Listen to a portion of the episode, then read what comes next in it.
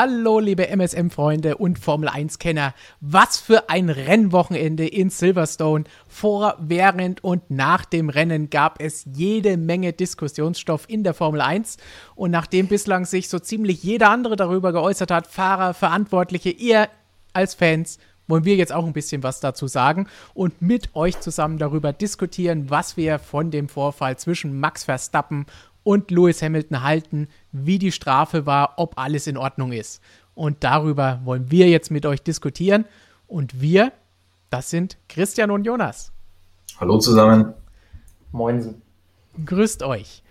Wollen wir gleich mal anfangen mit dem großen Elefanten im Raum, Hamilton gegen Verstappen. Später geht es dann. Ich dachte, du meinst jetzt Jonas.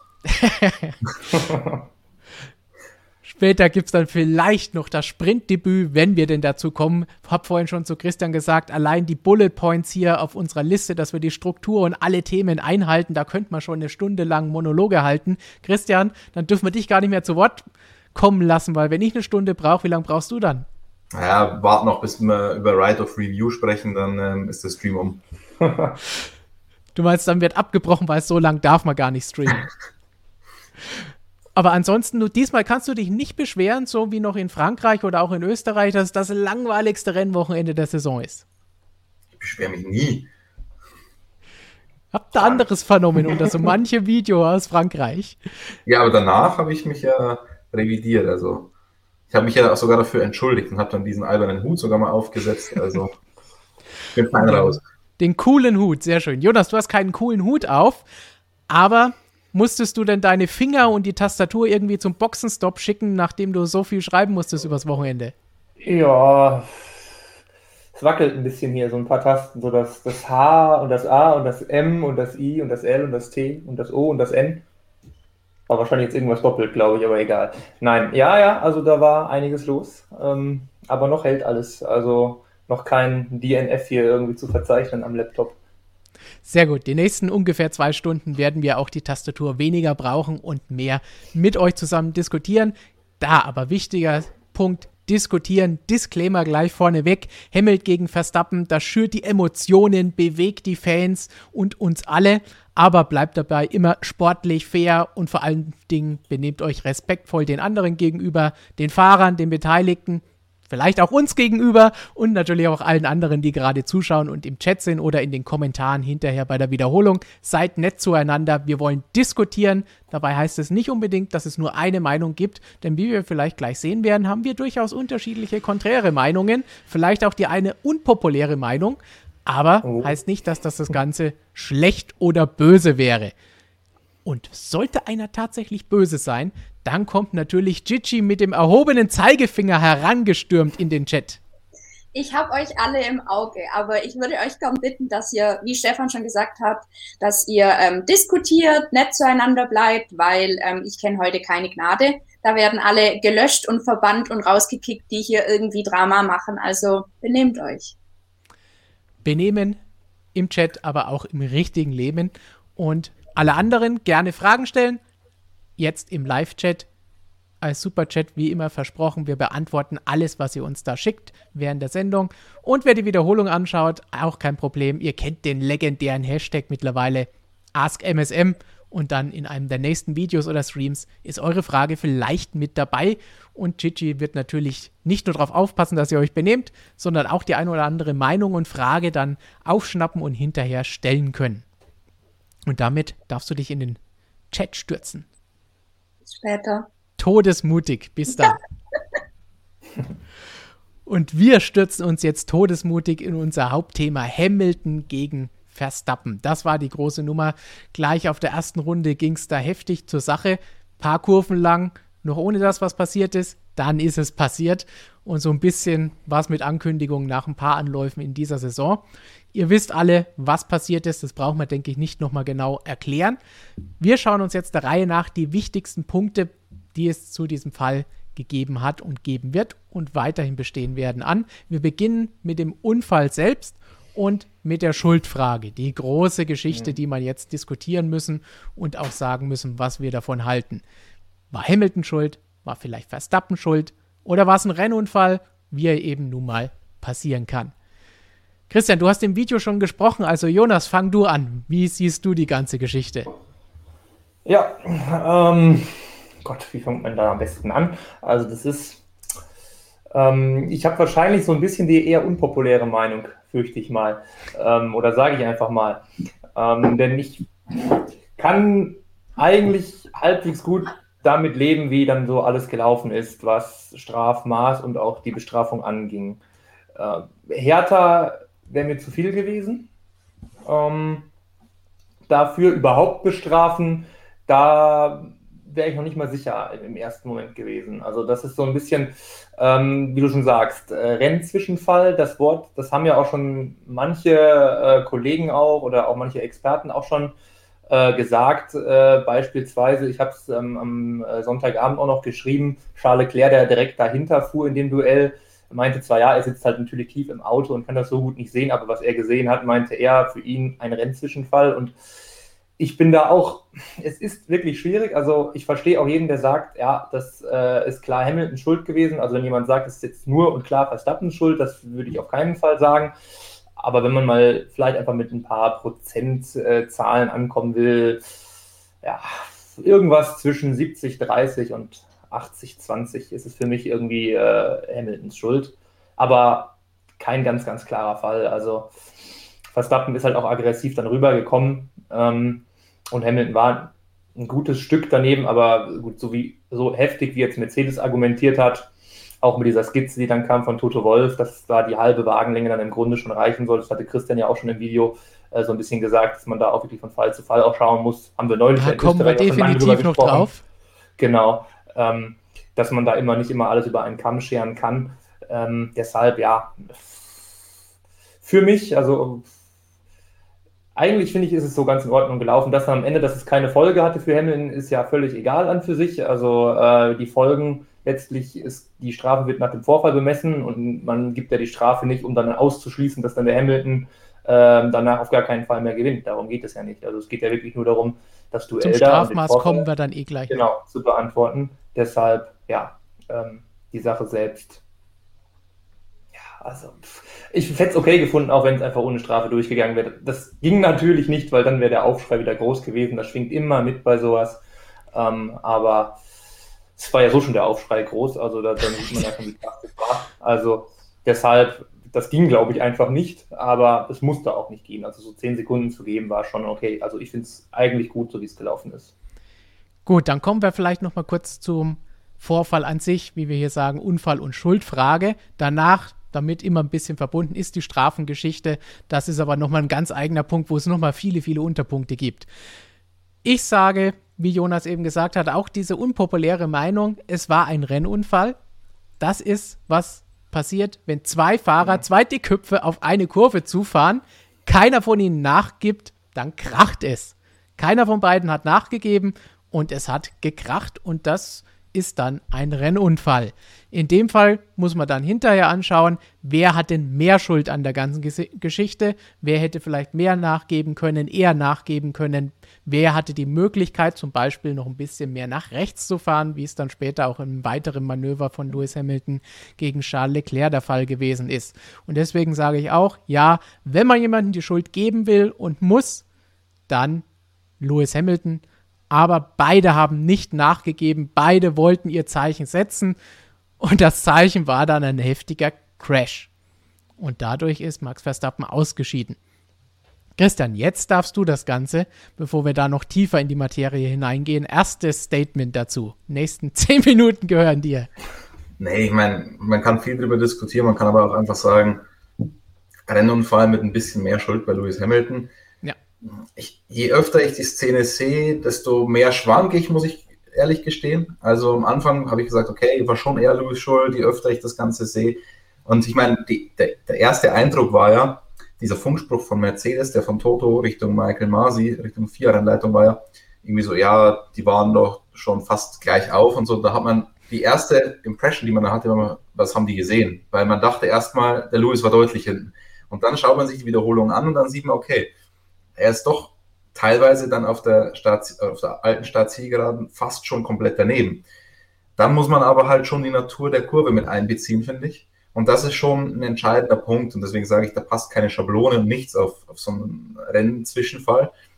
Cops Corner ist so verdammt schnell und wenn du auf der Innenbahn bist, dann kannst du die halt auch nicht voll durchziehen. Und deswegen ist Lewis dann ja auch nochmal vom Gas, deswegen waren sie dann nicht mehr so auf gleicher Höhe, sondern deswegen war es halt dann Vorderrad gegen Hinterrad.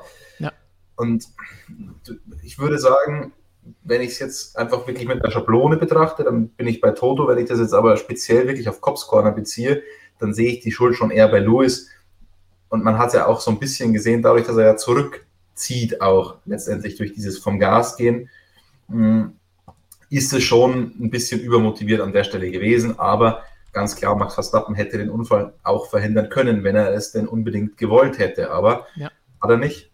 Charles Leclerc wollte den Unfall verhindern an der Stelle. Auch andere Zweikämpfe sind da schon gut gegangen, aber trotzdem in Cops Corner innen rein.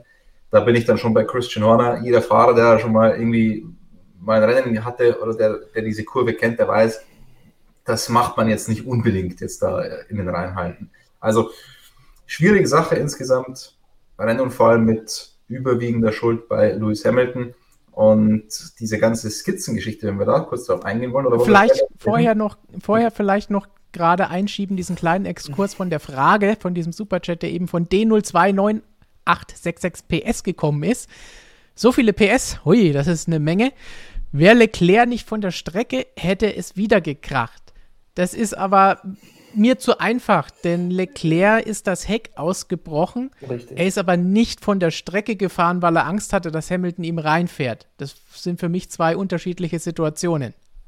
Ja, ja also das wäre, glaube ich, auch so gut gegangen, weil da noch ein bisschen mehr Platz war. Also der ja. Leclerc, wenn ich es so, es ist immer schwer alles zu sagen, aber für mich sah es auf jeden Fall so aus, als wäre der Leclerc insgesamt der Bogen etwas weiter links gewesen, sage ich mal, als bei Verstappen. Bei Verstappen kam der dann wirklich einfach, weil der so scharf selbst die Kurve angefahren ist und Hamilton halt gerade reinfuhr.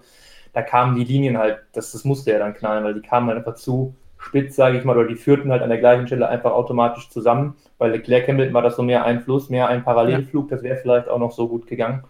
Also ähm, ja, deshalb würde ich das auch sagen. Und also da hätte es, glaube ich, nicht nochmal gekracht. Ich glaube auch, dass Leclerc am Kurvenausgang vor ihm geblieben wäre und erst danach überholt worden wäre. Wenn ja, er nicht das Snap-Overstay ja, gehabt hätte. Denke ich auch, ja. Es gibt übrigens auch noch einen ganz interessanten Ansatz, dass der Honda-Motor ein bisschen geklippt haben soll, also dass die MGUK ausgesetzt haben soll auf der National Pit Straight. Ähm, Mercedes das schon am Vortag beobachtet hat, beim Start des Sprint Qualifyings. Ähm, ich muss sagen, auf der, ich habe mir jetzt diverse Onboard-Aufnahmen angeschaut natürlich logischerweise die von Louis. Das Problem ist, Louis ist schon daneben und da sieht man es dann nicht mehr, ob das rote Licht hinten angeht. Ähm, bei Leclerc, der ist ein bisschen weit weg, da sieht man, und, und da ist dann der Hamilton so schräg dahinter, da sieht man es dann auch nicht richtig.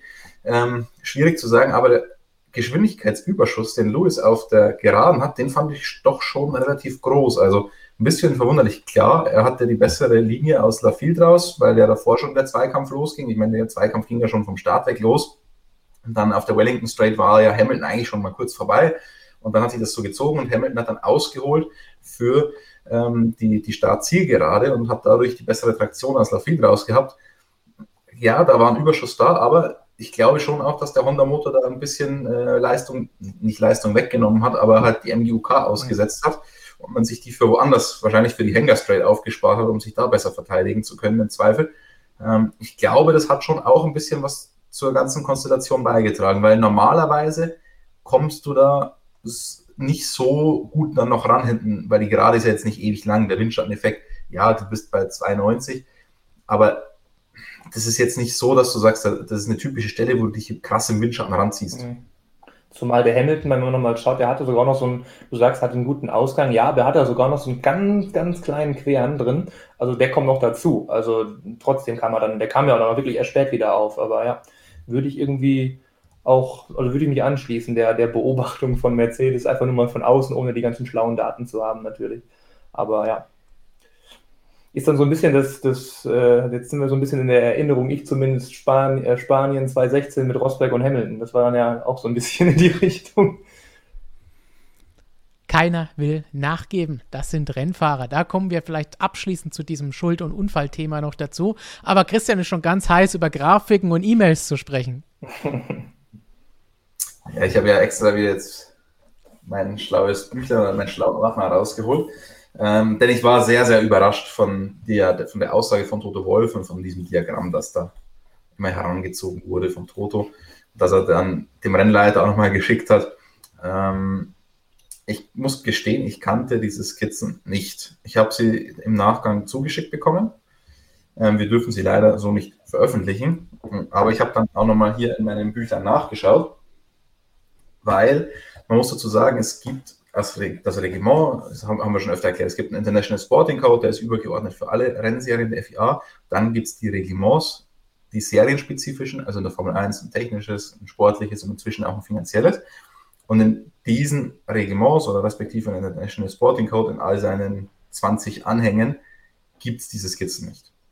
Ist jetzt auch nicht so ungewöhnlich, denn es gibt Steward Guidelines, die sind nicht öffentlich, die werden aber zum Teil an die Teams ausgegeben. Also da geht es jetzt zum Beispiel ähm, eine, um, um, Richtlinien für Strafpunkte, für welches Vergehen es welch, wie viele Strafpunkte geben sollte.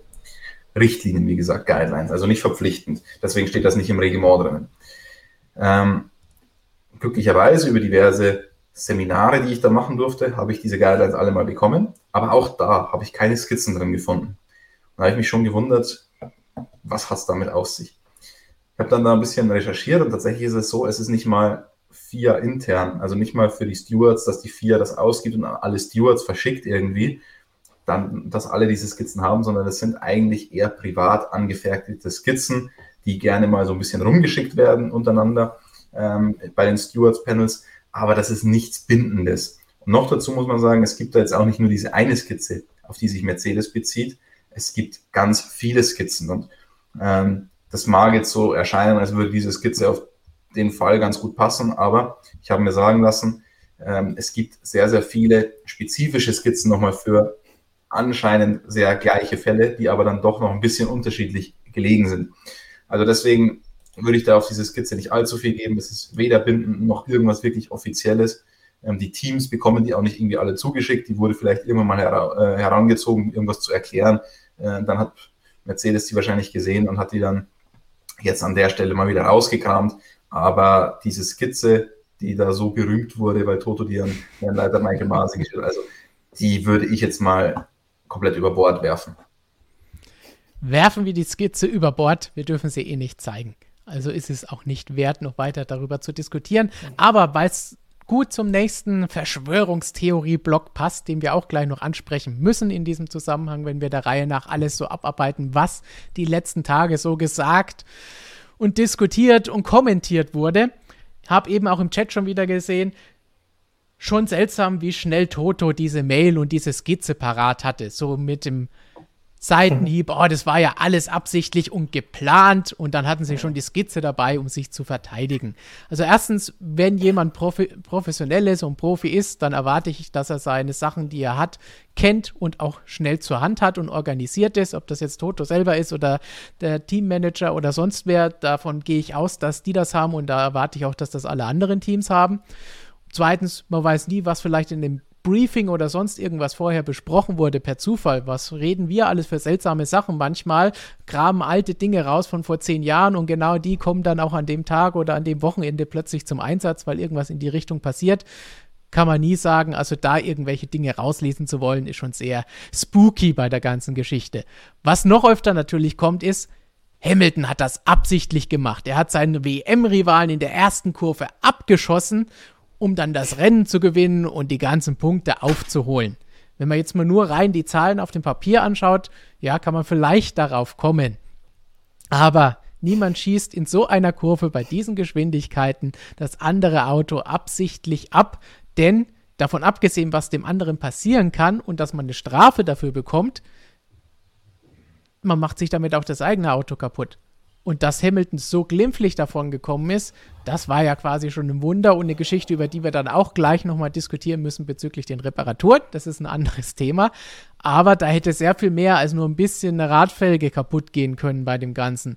Am Frontflügel war ein Sensor kaputt oder runtergehängt, der dann mit Tape und Kleber festgemacht wurde, weil Frontflügel wechseln wollte das Team nicht. Das hätte die Balance vielleicht ein bisschen absetzen können, ein bisschen verändern können. Lieber sicher sein. Flügel, die Aerodynamik war vollkommen in Ordnung. Aber das ist, wenn man dem anderen so begegnet, nicht sichergestellt. Und es ist auch nicht sichergestellt, dass abgebrochen wird, sodass man reparieren kann. Also zu sagen, das war Absicht und alles masterplanmäßig, totaler Quatsch. Außer ihr zwei widersprecht mir jetzt. Eher schwierig. also. Gut. Ja, ich meine, du, du musst ja mal überlegen, bei den Geschwindigkeiten, ich weiß nicht, wahrscheinlich am Start sind die Autos richtig voll mit 110 Kilo Benzin. Da fahren sie jetzt nicht so schnell durch Kopf wie sonst, sondern es sind 280, 290 oder sowas. Ähm, dass, er den, dass er ihn da mit dem linken Vorderrad am linken Hinterrad trifft und nicht mit dem Frontflügel ist ja, also das ist ja eine Tausendstel Entscheidung. und sollte Lewis Hamilton das wirklich so planen können, dass er ihm im linken Vorderreifen trifft und nicht mit dem Frontflügel, dann ist er für mich, da brauchen wir nicht drüber diskutieren, wer der beste Fahrer der Geschichte ist in der Formel 1, dann ist es definitiv. Und wenn er ihn mit dem Frontflügel trifft, dann ist ja sein Rennen höchstwahrscheinlich auch beendet, weil wenn du in Cops Corner mit 280 den Frontflügel verlierst, dann liegst du auch mal sonst irgendwo. Also. Ja, also zum Thema Absicht völlig unkalkulierbar, also völlig unberechenbar, was dann da passiert. Also das geht meiner Meinung nach nicht. Also so gut kann er gar nicht sein, dass er das berechnen könnte. Und wenn man dann, wenn er es könnte, dann wäre er für mich auch nicht mehr gut, weil dann wäre er ein völliger unsportlicher Fahrer, weil das geht halt dann einfach auch gar nicht. Dann kann man auch nicht mehr von gut sprechen. Also so oder so, nee. Aber so. ich meine, das eine ist Absicht, das andere ist natürlich die Vorgeschichte. Also da kommen wir doch anderer dazu. Punkt. Ja. Da kommen wir. Das, das wird noch ein langer Punkt. Ich sehe jetzt schon uns noch fünf Stunden hier sitzen. Aber ganz kurz noch eine weitere Aussage, die oft in den Kommentaren gekommen ist, nachdem wir uns da ja durchgewühlt haben, was da die letzten Tage so in tausenden Kommentaren hier unter unseren Videos gestanden hat. Da war dann auch oft, das ein unfaires Manöver und später hat er das gleiche unfaire Manöver noch einmal gegen Leclerc versucht und damit auch durchgekommen, weil der andere Angst hatte. Das haben wir eben schon ge gesagt. Also Leclerc hat sich davor halten können, das war das Übersteuern und nicht die Angst oder das Ausweichen oder sonst irgendwas nach draußen fahren. Aber das ist doch genau das, was wir sehen wollen. Das ist Racing. Wir haben eben gesagt, ja, die Köpfe, keiner hat nachgegeben, dann kracht es. Aber Racing ist nun mal, dass man auch überholt und dass man dafür angreifen muss. Und das geht halt manchmal auch schief. Und nicht umsonst ist dieser berühmte Spruch da, Motorsport is dangerous. Das heißt, das muss man dabei auch mit einkalkulieren. Das heißt, all das hat darauf keinen Einfluss. Das war nichts Schlimmes, was er da gemacht hat. Er hat niemanden absichtlich gerammt, ist in die Seite reingefahren. Es war kein Adelaide 94, es war kein Jerez 97, es war noch nicht mal ein Raskas 2006. Und das als jemand, der lange Michael Schumacher verfolgt hat und die Daumen gedrückt hat, das waren absichtliche Manöver. Timo Scheider, das war ein absichtliches Manöver. Schieb ihn raus, wenn wir uns an die DTM erinnern das ist jemanden abschießen. Aber das hier ist niemanden abschießen. Das ist ein Zweikampf, das ist Racing. Da gibt es keinen Grund, jemanden zum Bösewicht zum, zu machen und zu erklären, auch wenn ich mich damit unbeliebt mache, sowas zu sagen bei allen, die einfach Lewis Hamilton nicht mögen und ihn nur hassen. Aber dieser Hass hat im Sport und auch sonst eigentlich nirgendwo was verloren. Wir sollten beurteilen, was da passiert und dann argumentieren und anschauen, was war da wirklich los. Er ist Risiko eingegangen, es hat gekracht Hoffentlich lernen beide daraus, weil wenn nicht, und da kommen wir dann am Ende auch nochmal drauf, dann kracht es wieder. Ob das passieren wird, sehen wir demnächst. Aber das ist das, was Racing spannend macht, dass einer angreift, dass wir, wenn wir diese Szenen im Fernsehen sehen, den Atem anhalten und nicht wissen, die sind Rad an Rad nebeneinander, was passiert da, wenn die jetzt zu zweit durch die Kurve fahren. Wenn es gut geht, wow, war das geil. Und wenn es nicht gut geht, dann kann es eben auch mal crashen. Aber das ist Motorsport, das ist Formel 1. Das ist nicht böse. Kein Widerspruch, Stefan. Kein äh, Widerspruch hatte ich ja. jetzt auch nicht erwartet, aber man muss ja euch die Möglichkeit geben. Nein, Dann, die Eskalation lag ja schon in der Luft. Und richtig. eigentlich, alle, es haben ja eigentlich alle darauf gewartet, dass es mal wirklich kracht zwischen den beiden. Also man wünscht natürlich niemandem was Schlechtes, aber für so einen WM-Kampf ist das natürlich schon jetzt eine ganz, ganz, ganz andere Ebene, auf die alle gewartet haben, weil dieses ständige Erzählen, wie viel Respekt man voreinander hat, ähm, am Ende hatte aber bislang nur Lewis Hamilton vor Max Verstappen Respekt auf der Strecke, umgekehrt eher weniger. Neben der Strecke kann ich schlecht beurteilen, ähm, aber deswegen, es lag einfach wirklich in der Luft und zum einen die Vorgeschichten der bisherigen Rennen. Ich erinnere uns an Imola, wir erinnern uns an Barcelona, ähm, wie es dazu ging, wie Lewis Hamilton die Kollisionen wirklich vermieden hat. Weil da, wenn Lewis nicht nachgegeben hätte, dann hätte ich dann nicht gesagt, das war Lewis schuld, sondern da hätte ich dann eher gesagt, das wäre Max schuld gewesen in, in den Situationen. Ähm, und dann halt noch die Vorgeschichte in Silverstone am Vortag, das Sprint Qualifying, in der ersten Runde ja überholt worden von Max Verstappen. Er hat dann fast schon wieder gekontert, eben auch an der Stelle, hat dann diesen Sieg oder die Pole, den Pole-Sieg, nennen wir ihn so, ähm, verpasst, auch weil er mal wieder nachgegeben hat. Und dann bis zu dieser Stelle, als sie wirklich kollidiert sind, hat er auch schon zweimal wieder nachgegeben ähm, auf, auf dem Sprint dorthin. Also das ist ja, ja, es war mit Ansage. Mit? Ansage sage ich nicht, es war Absicht, sondern es, es musste halt irgendwann mal passieren. Es war mit Ansage seit Imola, würde ich fast schon sagen. Und dann Barcelona. Und da hat er immer zurückgesteckt und irgendwann war es klar, dass er mal nicht zurücksteckt. Und vielleicht hat er auch im Hinterkopf mitgespielt, dass Verstappen jetzt derjenige ist, der diesen großen Vorsprung in der WM hat und dass er dann einfach so fährt wie Hamilton bislang, nämlich bisschen Fuß vom Gas, aber Verstappen ist Verstappen und er geht nicht vom Gas und er bleibt stur und dann hat es eben jetzt mal gekracht. Am Ende werden wir jetzt dann noch darüber diskutieren, ob wir glauben, dass sich da bei Verstappen oder Hamilton am Fahrverhalten was ändern wird, die nächsten Rennen. Aber vorher, Jonas, kann man, glaube ich, dem, was Christian gesagt hat, nicht weiter was hinzufügen. Es hat sich angedeutet. Ja, also eigentlich hat sich ja schon fast seit dem ersten Rennen, wenn wir noch an Bahrain denken, an der, an der kleinen Aktion, als Hamilton da Verstappen noch überlistet hat, da hat es ja eigentlich auch schon ein bisschen angefangen, dass da wahrscheinlich auch schon so bei Max das Ego so ein bisschen das nicht so toll fand. Und das hat sich dann einfach hoch, immer weiter hochgeschaukelt über das ganze Jahr. Auf unserer Seite haben wir jetzt auch eine Bilderserie dazu, wie das alles sich entwickelt hat. Da könnt ihr das nochmal alles nachvollziehen. Also da sieht man dann sehr gut, wenn man das mal durchklickt. Und auch immer die Reaktionen sind mit drin, ähm, wie sich das so alles wirklich hochgeschaukelt hat. Also ja, sehe ich absolut auch so. Also jetzt ist es dann endlich mal passiert und Jetzt können wir gespannt sein, ob es dann auch mal ja, in die Gegenrichtung ausschlägt, wenn man, wenn man denn will und sagt, Hamilton war jetzt schuld, ist dann auch mal irgendwie jetzt, ja, dann irgendwas wieder so ein Fall wie Imola. Da wäre ich auch dabei gewesen, der dann kommt, wo man sagt, ja, da ist dann Verstappen schuld gewesen. Dann haben wir jetzt ausführlich über die Schuld gesprochen und über diverse Verschwörungstheorien. Dann wollen wir vielleicht auch noch mal ganz kurz auf die Sprache, äh, auf die Sprache, auf die Strafe selbst zur Sprache kommen. Und danach dann auch, was vielleicht noch nachkommen könnte, denn Christian hat da interessante Infos gestern bekommen. Aber jetzt vielleicht diese 10 Sekunden Strafe uns ansehen. Da sind viele, die natürlich jetzt aufgeschrien haben seit Sonntag und gesagt haben, das ist nicht genug. Und damit meine ich jetzt nicht nur unsere Zuschauer und Leser, sondern natürlich auch Verantwortliche der Teams. Christian Horner hat das Ganze so gesagt, aber natürlich auch Dr. Helmut Marko, der sogar eine Sperre für Hamilton gefordert hat. Horner hat eine schwarze Flagge in diesem Rennen gefordert für ihn. Viele von euch Zuschauern waren ein bisschen verwirrt. Das ist vielleicht das, was wir jetzt gleich als erstes mit unserem Regel-Steward-Experten auflösen können, weil es bei den letzten Rennen öfter mal 20 und 30 Sekunden Zeitstrafen gegeben hat. Was es damit auf sich hat, warum sie das jetzt nicht gegeben haben. Die Vergehen waren doch gar nicht so schlimm wie das und so weiter. Das ist eine ganz einfache Lösung, die es dafür gibt, Christian. Hat mit Umrechnungen zu tun. Naja, was, ich meine, eine einfache Frage nicht. Letztendlich ist es eine Frage des Strafmaßes am Ende auch. Also diese 20 oder 30 Sekunden, die sind entstanden, weil es Drive-Through-Penalties gab, respektive 10 Sekunden Stop-and-Go-Strafen. Wenn die im Rennen nicht mehr abgesessen werden können, werden die automatisch umgerechnet in 20 respektive 30 Sekunden Strafen, die dann auf das Rennergebnis draufgerechnet werden. Äh, übrigens ganz witzig, Lewis Hamilton kennt die Regeln selber nicht so genau. Also wir wissen ja, Lewis Hamilton ist genau das Gegenteil von Sebastian Vettel, wenn es darum geht, sich im Regelbuch auszukennen. Der dachte auch erstmal noch während des Rennens, die 10 Sekunden kriegt er hinten drauf gebrummt und nicht, dass er sich beim Boxenstopp absetzen muss. Ähm, schon immer wieder witzig, wie wenig Ahnung Louis eigentlich vom, vom Regelwerk hat. Ein, ein unfassbar begnadeter Fahrer, aber ähm, wenn es um die Regel geht, keine Ahnung. Ist irgendwie sympathisch, aber möglicherweise wird es auch mal helfen, sich ein bisschen besser mit auszukennen.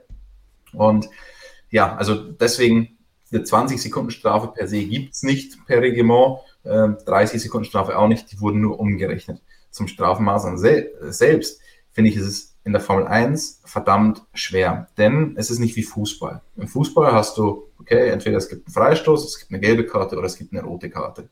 Und auch da kann man ja viel drüber diskutieren, aber es gibt im Wesentlichen nur die drei Möglichkeiten. In der Formel 1 hast du halt mehr Möglichkeiten.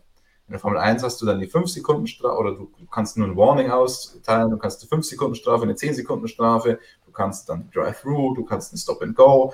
Ähm, und ich meine, bis hin zur Disqualifikation, bis hin zur Rennsperre, was auch immer. Das geht ja alles. Und deswegen, du hast mehr Auswahl und hast aber keine Vergleichbarkeit eigentlich. Also es gibt ja nicht, im Regelbuch steht ja nicht, wenn du dich im Zweikampf genau so verhältst, dann gibt es genau diese Strafe. Es ist immer, es liegt immer im Ermessen der Stewards. Und jetzt kann man da wieder kommen und sagen, man braucht permanente Stewards.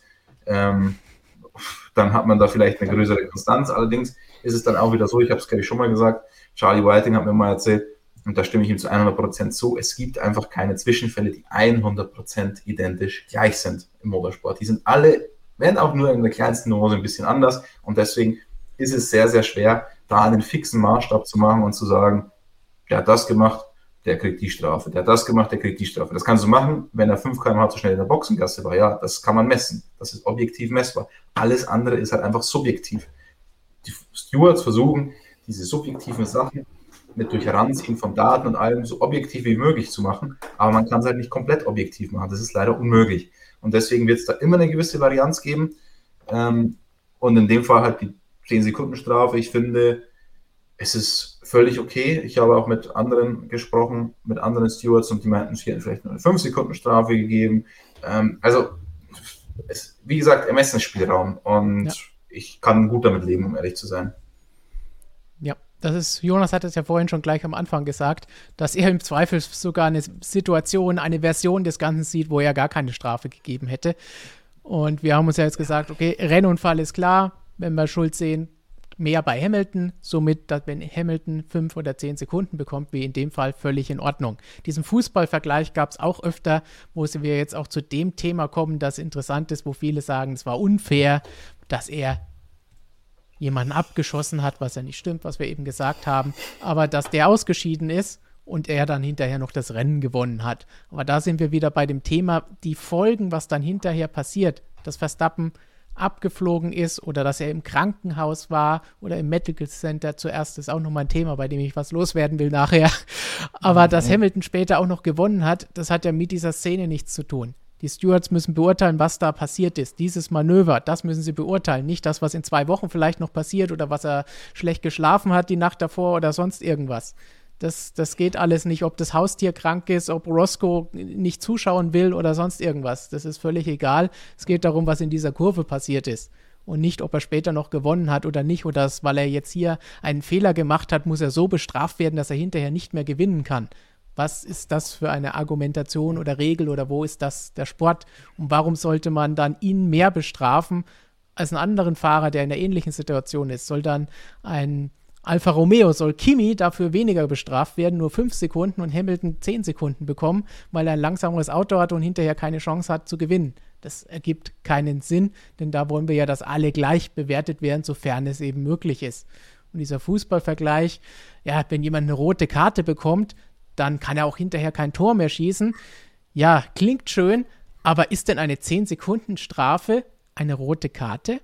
Wie Christian gesagt hat, wir haben sehr, sehr viele Möglichkeiten in der Formel 1, die wir ziehen können, nicht nur zwei Karten.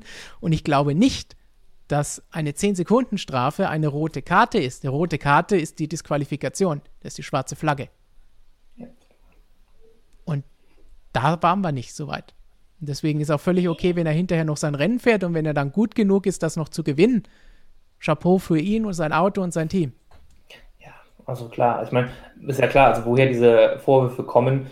Zum einen von Red Bull-Seite, wie wir jetzt hier auf dem Bildschirm sehen, schon während des Rennens, während der Szene, dass die sagen, ja, wir brauchen halt irgendeine Sperre oder irgendwas ganz krasses, schwarze Flagge, äh, was ihm auf jeden Fall das, das ganze Rennen komplett nimmt. Das ist ja klar, weil Red Bull weiß auch, wenn der Hamilton jetzt da durchkommt und wir haben jetzt eine Rennunterbrechung, dann ist die Wahrscheinlichkeit, dass der da noch gewinnt, relativ groß oder dass er zumindest noch irgendwie aufs Podium fährt und Big Points äh, mitnimmt. Ne? Dass, dass die dann so argumentieren, ist ja, ist ja ganz klar irgendwie äh, motivgetrieben. Ist ja logisch, dass man dann nachher anfängt von alles Mögliche, irgendwelche Fans, ähm, wenn nachdem dann der Hamilton gewonnen hat, ist es dann natürlich nochmal ein Unterschied. Dann schwingt bei vielen da, du hast es ja auch schon angesprochen, Hamilton ist jemand, der, der sehr stark polarisiert. Er hat natürlich viele, ähm, viele, die ihn nicht leiden können auch. Da gab es ja auch schon dann gleich am Sonntag und am Montag äh, einige äh, rassistische Vorfälle, die ja auch schon aufs Schärfste verurteilt worden sind von jeder Seite. Also daran sieht man es ja, dass das dann kommt, dass dann der, typ, der, der übliche Train, der da gefahren wird, dass man dann sagt, ach, der Hamilton wieder, hat er den abgeschossen und gewinnt dann trotzdem und hat nur Glück und dann kommen wieder Beispiele aus der Vergangenheit und wo er auch nur Glück hatte und er ist ja auch nur aus Glück siebenmaliger Weltmeister geworden und nur weil er im besten Auto ist, dann steigern sich die Leute halt automatisch rein und dann ist natürlich dann auch immer gerne der, der Schrei laut äh, dann nach solchen Dingen dann eben, die aber völlig unverhältnismäßig waren dafür oder wären dafür, was da wirklich passiert ist. Also ja. wie schon ganz am Anfang gesagt, zehn Sekunden sind für mich da absolut in Ordnung, wenn überhaupt.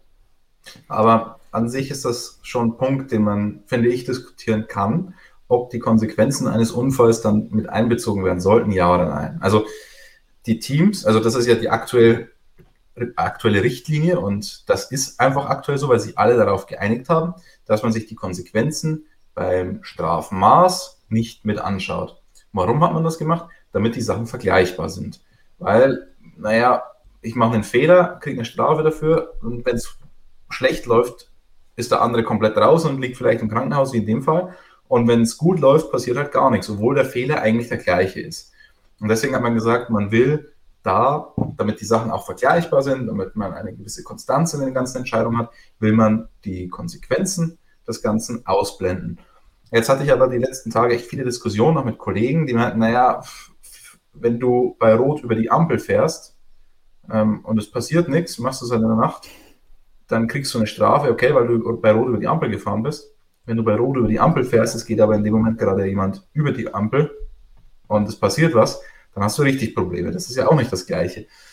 Aber da das sind ja zwei Vergehen. Ja, aber weil du darfst den ja Fehler. auch nicht, du darfst den aber auch nicht über den Haufen fahren, wenn die Zuschauer, äh, für die Zuschauer die Fußgängerampel rot ist und er einfach rüberläuft. Bist du auch schuld. Ja. Das sind zwei verschiedene Vergehen. wenn, wenn ich jemanden im Spaß schubse, ähm, und er, er fällt hin, mein Gott, passiert nichts, steht wieder auf, passiert nichts. Wenn er sich den Kopf richtig anstößt, kann richtig böse was passieren und dann habe ich auch ein Problem. Also es ist halt, ich, ich weiß selber nicht, was richtig ist, um ehrlich zu sein. Ich verstehe beide Seiten, weil auf der einen Seite kann sowas halt eine WM-Entscheidung sein. Auf der anderen Seite ist es halt einfach, es, es passiert halt einfach.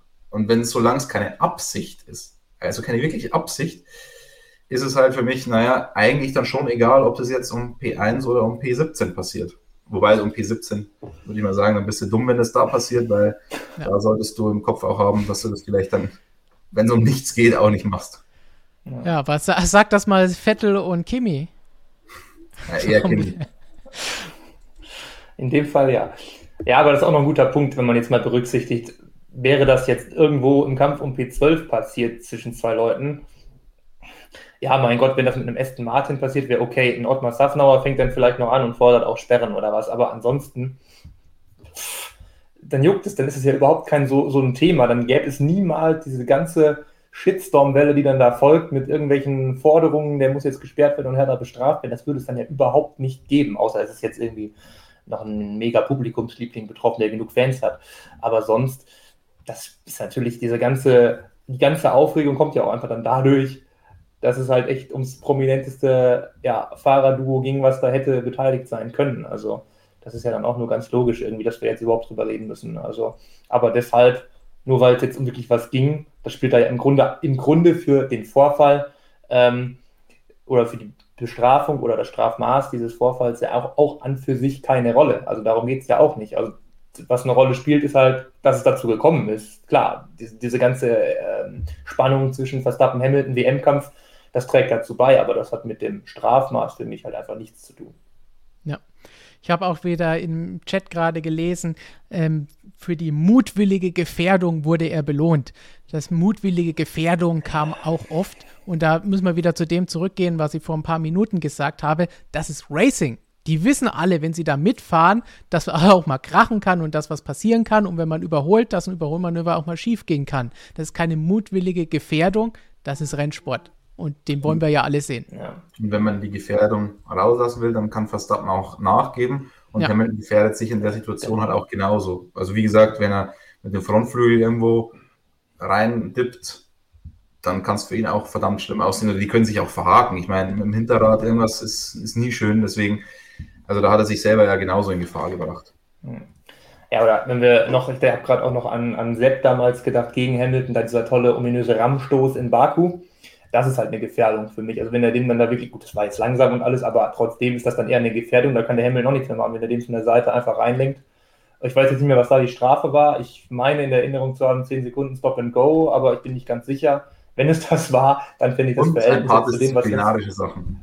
Ja. ja, dann finde ich das Verhältnis jetzt sehr ähm, angebracht, in dem Fall auch vom 10 Sekunden Strafe und im Grunde Stop and Go 10 Sekunden ist ja wie 30 Sekunden, wenn man da mal heranzieht, wie es dann umgerechnet würde. Also da finde ich das zum Beispiel sehr angemessen, weil das halt wirklich das klare Absicht war. Also, um ehrlich zu sein, bin ich da immer noch der Meinung, dass Vettel damals sehr, sehr glimpflich davon gekommen ja. ist. Weil, ja. Also das war eine Aktion, das die... War Absicht. Das ist das Gegenteil von dem, was wir eben diskutiert haben. Aber dieses Fass machen wir jetzt nicht auch noch auf, weil dann hören wir wirklich nie mehr auf heute. Aber passend dazu von Jannis die Frage, warum gab es keinen Strafpunkt?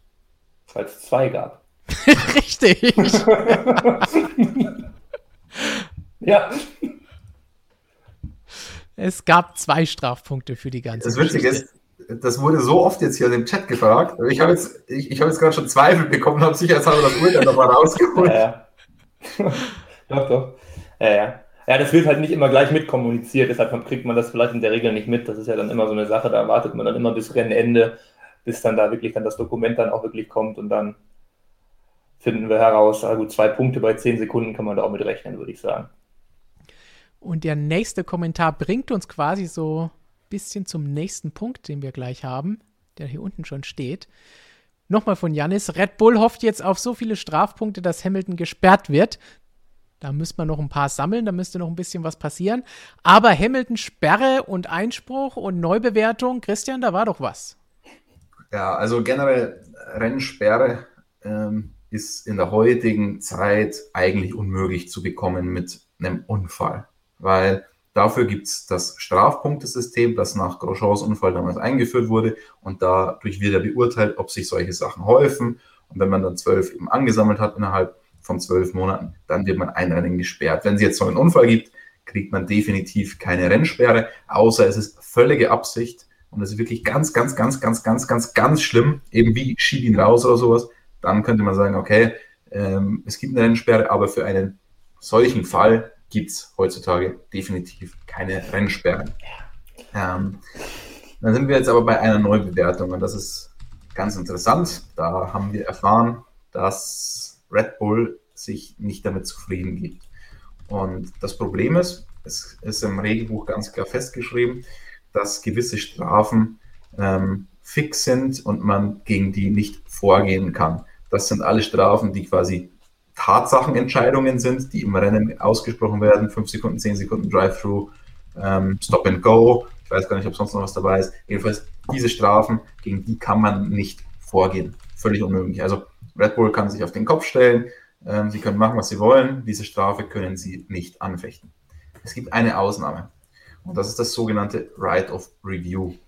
Vielleicht erinnert sich der eine oder andere noch, Sebastian Vettel hat 2019, glaube ich, was, in Kanada diese ominöse 5-Sekunden-Strafe bekommen im Zweikampf gegen Lewis Hamilton, als er so ein bisschen geradeaus über die Auslaufzone ist, über das Gras und sich dann etwas ungeschickt wieder einsortiert hat neben Lewis Hamilton, dadurch den Sieg verloren hat.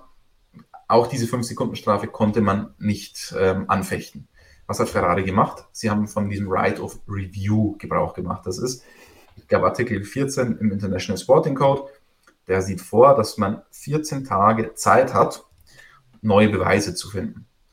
Ähm, und dann wird der Fall neu aufgerollt. Es ist wichtig, dass diese Beweise neu und signifikant sind und zu diesem Zeitpunkt der Bestrafung noch nicht vorgelegen haben. Ähm, bei Ferrari war das eine sehr peinliche Angelegenheit am Ende. man ist da einerseits gekommen mit Kameraaufnahmen und so weiter, die zum Zeitpunkt der Bestrafung noch nicht vorlagen, weil nicht alle Kameras gleich das Bild live übertragen. Man muss dann manche erst danach auslesen. Okay, sowas könnte ich noch akzeptieren. Allerdings, also das war dann zumindest neu, aber es war nicht signifikant, weil durch die ganzen anderen Kameras alles schon abgedeckt war in dem Fall. Ähm, so wird es jetzt in dem Fall auch wieder sein.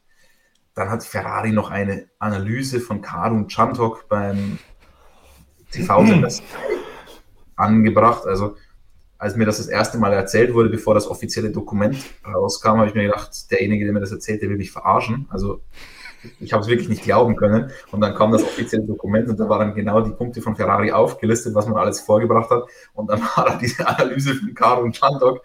Ähm, das ist natürlich lächerlich. Aber genau das untersucht jetzt Red Bull. Genau da will man schauen, findet man irgendwas? Findet man einen signifikanten und neuen Beweis? Es gibt offiziell noch nichts. Also man hat die vier auch noch nicht darüber informiert, dass man von diesem Right of Review Gebrauch macht. Äh, man hat aber, wie gesagt, 14 Tage Zeit. Wenn man dann was hat, dann kommen die Stewards, die Stewards nicht des nächsten Rennens, sondern die des Rennens, die das entschieden haben, die kommen dann nochmal zusammen. Heutzutage wahrscheinlich dann eher via Zoom, als dass sie dann alle nochmal zusammenkommen in, in Real Life. Ähm, damals war das ja ganz witzig, weil das nächste Rennen in Frankreich war und dann sind alle Stewards aus vom Kanada Grand Prix nochmal nach Frankreich eingeflogen, extra nur für dieses Ride of Review. Dann entscheiden sie, ob diese Beweise, die dann eingebracht wurden, ob die wirklich neu sind und ob die wirklich signifikant sind. Und nur wenn beide erfüllt werden, beide ähm, Elemente, also neu und signifikant, nur dann wird der Fall neu beurteilt. Ähm, ich kann zehn Sachen anbringen, wenn ein, eins dieser zehn Sachen beide Faktoren erfüllt, dann wird die Sache neu aufgerollt. Das heißt aber nicht, dass Lewis Hamilton dann härter bestraft wird. Das heißt nur, dass sich der Fall nochmal angeschaut wird. Ähm, und ich bezweifle, um ehrlich zu sein, dass man da wirklich was Neues und Signifikantes vorbringen kann. Das zum einen. Und selbst wenn, kann ich mir nicht vorstellen, dass das irgendwie das Ganze nochmal in einem komplett anderen Licht erscheinen lässt, so dass man da die Strafe nochmal revidiert, weil, und das zeigen, finde ich, die neutralen Reaktionen sehr, sehr gut, dass man es einfach, dass es eine Abwägungsgeschichte ist. Ja. Ich denke, da haben wir eh gerade schon genügend drüber geredet. Ich sehe da keine Chance, wenn sie es denn überhaupt machen würden. Dass sie allem nachgehen, völlig in Ordnung. Auch dass Horner und Dr. Marco nach dem Rennen und danach in allen Interviews ihren Fahrer geschützt haben, den anderen Fahrer angegriffen haben. Andere Seite, Toto Wolf genau andersrum. Das ist doch völlig normal. Das wollen wir ja auch sehen, dass jeder zu seinem Fahrer steht, dass sich das Team davor stellt. Und es hat ja da keiner total irgendwie komplett daneben gelegen und irgendetwas behauptet, das völlig nicht korrekt war. Also das ist alles in Ordnung, auch weil viele Tote Wolf kritisiert haben, was geht ja da zur Rennleitung und so weiter. Äh, die, man sieht ja, wie viele Funksprüche mittlerweile, nachdem wir die auch mithören können, jetzt teilweise da von allen möglichen Teams, auch von Red Bull vorher schon an die Rennleitung gegangen sind. Also ich glaube, haben wir letztes oder vorletztes Mal hier auch schon diskutiert, dass es da vielleicht mal an der Zeit wäre, alle ein bisschen einzubremsen, dass sie nicht nur versuchen, hier Stimmung zu machen und alles zu beeinflussen zu wollen, sondern sich auf ihre Arbeit konzentrieren und die anderen ihre Arbeit machen lassen. Aber das nur mal am Rande erwähnt. Christian, auch im Chat kam jetzt nochmal die Frage, bevor wir auflösen, wen ihr als Schuldigen seht, denn wir hatten eine Umfrage bei uns hier auf dem YouTube-Kanal, kam jetzt schon wieder dieses, oh, warum Himmel, hat Hamilton so viel Glück bei den roten Flaggen? Immer hat er das Glück. Aufs Glück haben weder wir noch er noch sonst was einen Einfluss, aber die rote Flagge und die Reparatur ist ein Thema, über das wir auch sprechen müssen. Ja, ähm, auch da hatte ich gestern eine ausführliche Diskussion mit einem Kollegen, ähm, der der Meinung ist, sowas darf es nicht geben, Reparaturen während roter Flagge und so weiter. Ähm, ich finde auch das ist ein schwieriges Thema. Hm, ich meine, Reifenwechsel ist, ist schon mal das erste große Problem bei einer roten Flagge. Und unterhalten wir uns erstmal noch nur über den Reifenwechsel. Weil der, der finde ich ist das erste sehr, sehr interessante Thema. Und bei Hamilton war es ja in dem Fall so, ein Reifenwechsel hätte ja auch schon genügt weil da ist eine andere Felge dabei und die Beschädigung an der Felge war das Problem. Dieser rumfliegende Sensor war völlig egal eigentlich. Ähm, unterhalten wir uns erstmal über den Reifenwechsel. Sollte man bei einer roten Flagge Reifen wechseln dürfen? Ähm, da gibt es äh, ein sehr, sehr, da gibt es sehr interessante Beispiele. Letztes Jahr Monza zum Beispiel, Lance Stroll ist deswegen aufs Podium gekommen, weil er am Ende keinen einzigen Boxenstopp einlegen musste. Was bedeutet es, wenn ich während einer roten Flagge Reifen wechseln darf, bedeutet, dass es eigentlich keinen Pflichtboxenstopp in der Formel 1 gibt. Jetzt sagt ihr so, hä, was, wieso? Es gibt einen Unterschied, ob es einen Pflichtboxenstopp gibt oder ob ich zwei Reifenmischungen gefahren haben muss in dem Rennen. Denn diese rote Flagge und der da erlaubte Reifenwechsel, der sorgt dafür, oder dieser Umstand sorgt dafür, dass ich auch ohne Boxenstopp letztendlich so ein Rennen durchfahren kann und trotzdem noch im Regiment bin. Ist unfair, wenn es soweit, wenn es halt dann so weit kommt wie bei Lance Stroll letztes Jahr in Monza, dass er halt einfach das Rennen mit null Boxenstopps quasi beendet hat, weil als, rote, als die rote Flagge kam, war er verhältnismäßig, verhältnismäßig weit vorne im Feld, hat er aber halt noch keinen Boxenstopp. Den hat er da geschenkt bekommen. Jetzt drehen wir das Ganze um und schauen uns die DTM 2018 in Ungarn an. Da ist es genau andersrum. Da gab es eine Rennunterbrechung, aber da ich glaube, man darf da sogar Reifen wechseln, aber es zählt halt nicht als Pflichtboxenstopp, weil in der DTM ist es ganz klar so, es muss einen Pflichtboxenstopp geben. Da geht es nicht darum, dass ich zwei verschiedene Reifenmischungen fahre, sondern es geht darum, einfach einen Stopp zu machen.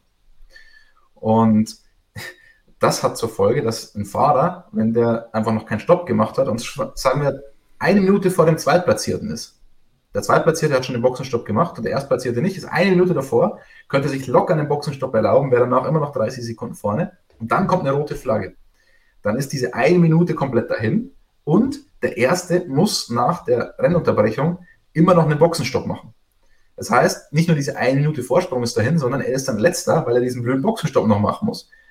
Und jetzt muss ich da abwägen, ist es dann fairer, wenn ich Reifen wechseln darf und wenn das, das quasi als Boxenstopp angerechnet wird? Oder ist es fairer, wenn ich es nicht darf? Und da finde ich es tatsächlich fairer aktuell, wie es die Formel 1 hat. Was meint ihr? Definitiv, wir haben das in der DTM erlebt mehrfach und es ist einfach nicht fair. Aber wir haben eben schon gesagt, manchmal ist es eben nicht fair, wie das Reglement ist.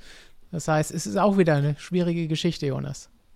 Ja, ich meine, das Strollbeispiel ist jetzt auch kein rühmliches Beispiel. Ne? Das war das ist wirklich ein guter Punkt. Das war jetzt auch nicht schön, aber ähm, jetzt unabhängig davon, ob es Stroll war oder, oder wer auch sonst. Aber ähm, ja, aber an für sich in irgendeiner Weise klar, der eine hat dann mal Glück und kriegt dann im Grunde seinen Stop geschenkt dadurch ja, das war es dann aber auch. Also ansonsten haben dann alle im Grunde danach wieder die gleichen Chancen und dann ist es so gesehen zumindest wieder ausgeglichen. Also finde ich es auch besser. Dann haben wir noch den zweiten Fall, Christian. Reparatur. Ähm, hm, ich meine, man muss sich dann auch immer fragen, wie oft kommt sowas vor? Also, es ist ja wirklich ultra selten. Äh, das, also, Rennunterbrechungen sind jetzt nicht mehr ganz so selten, aber dass dann ein havariertes Fahrzeug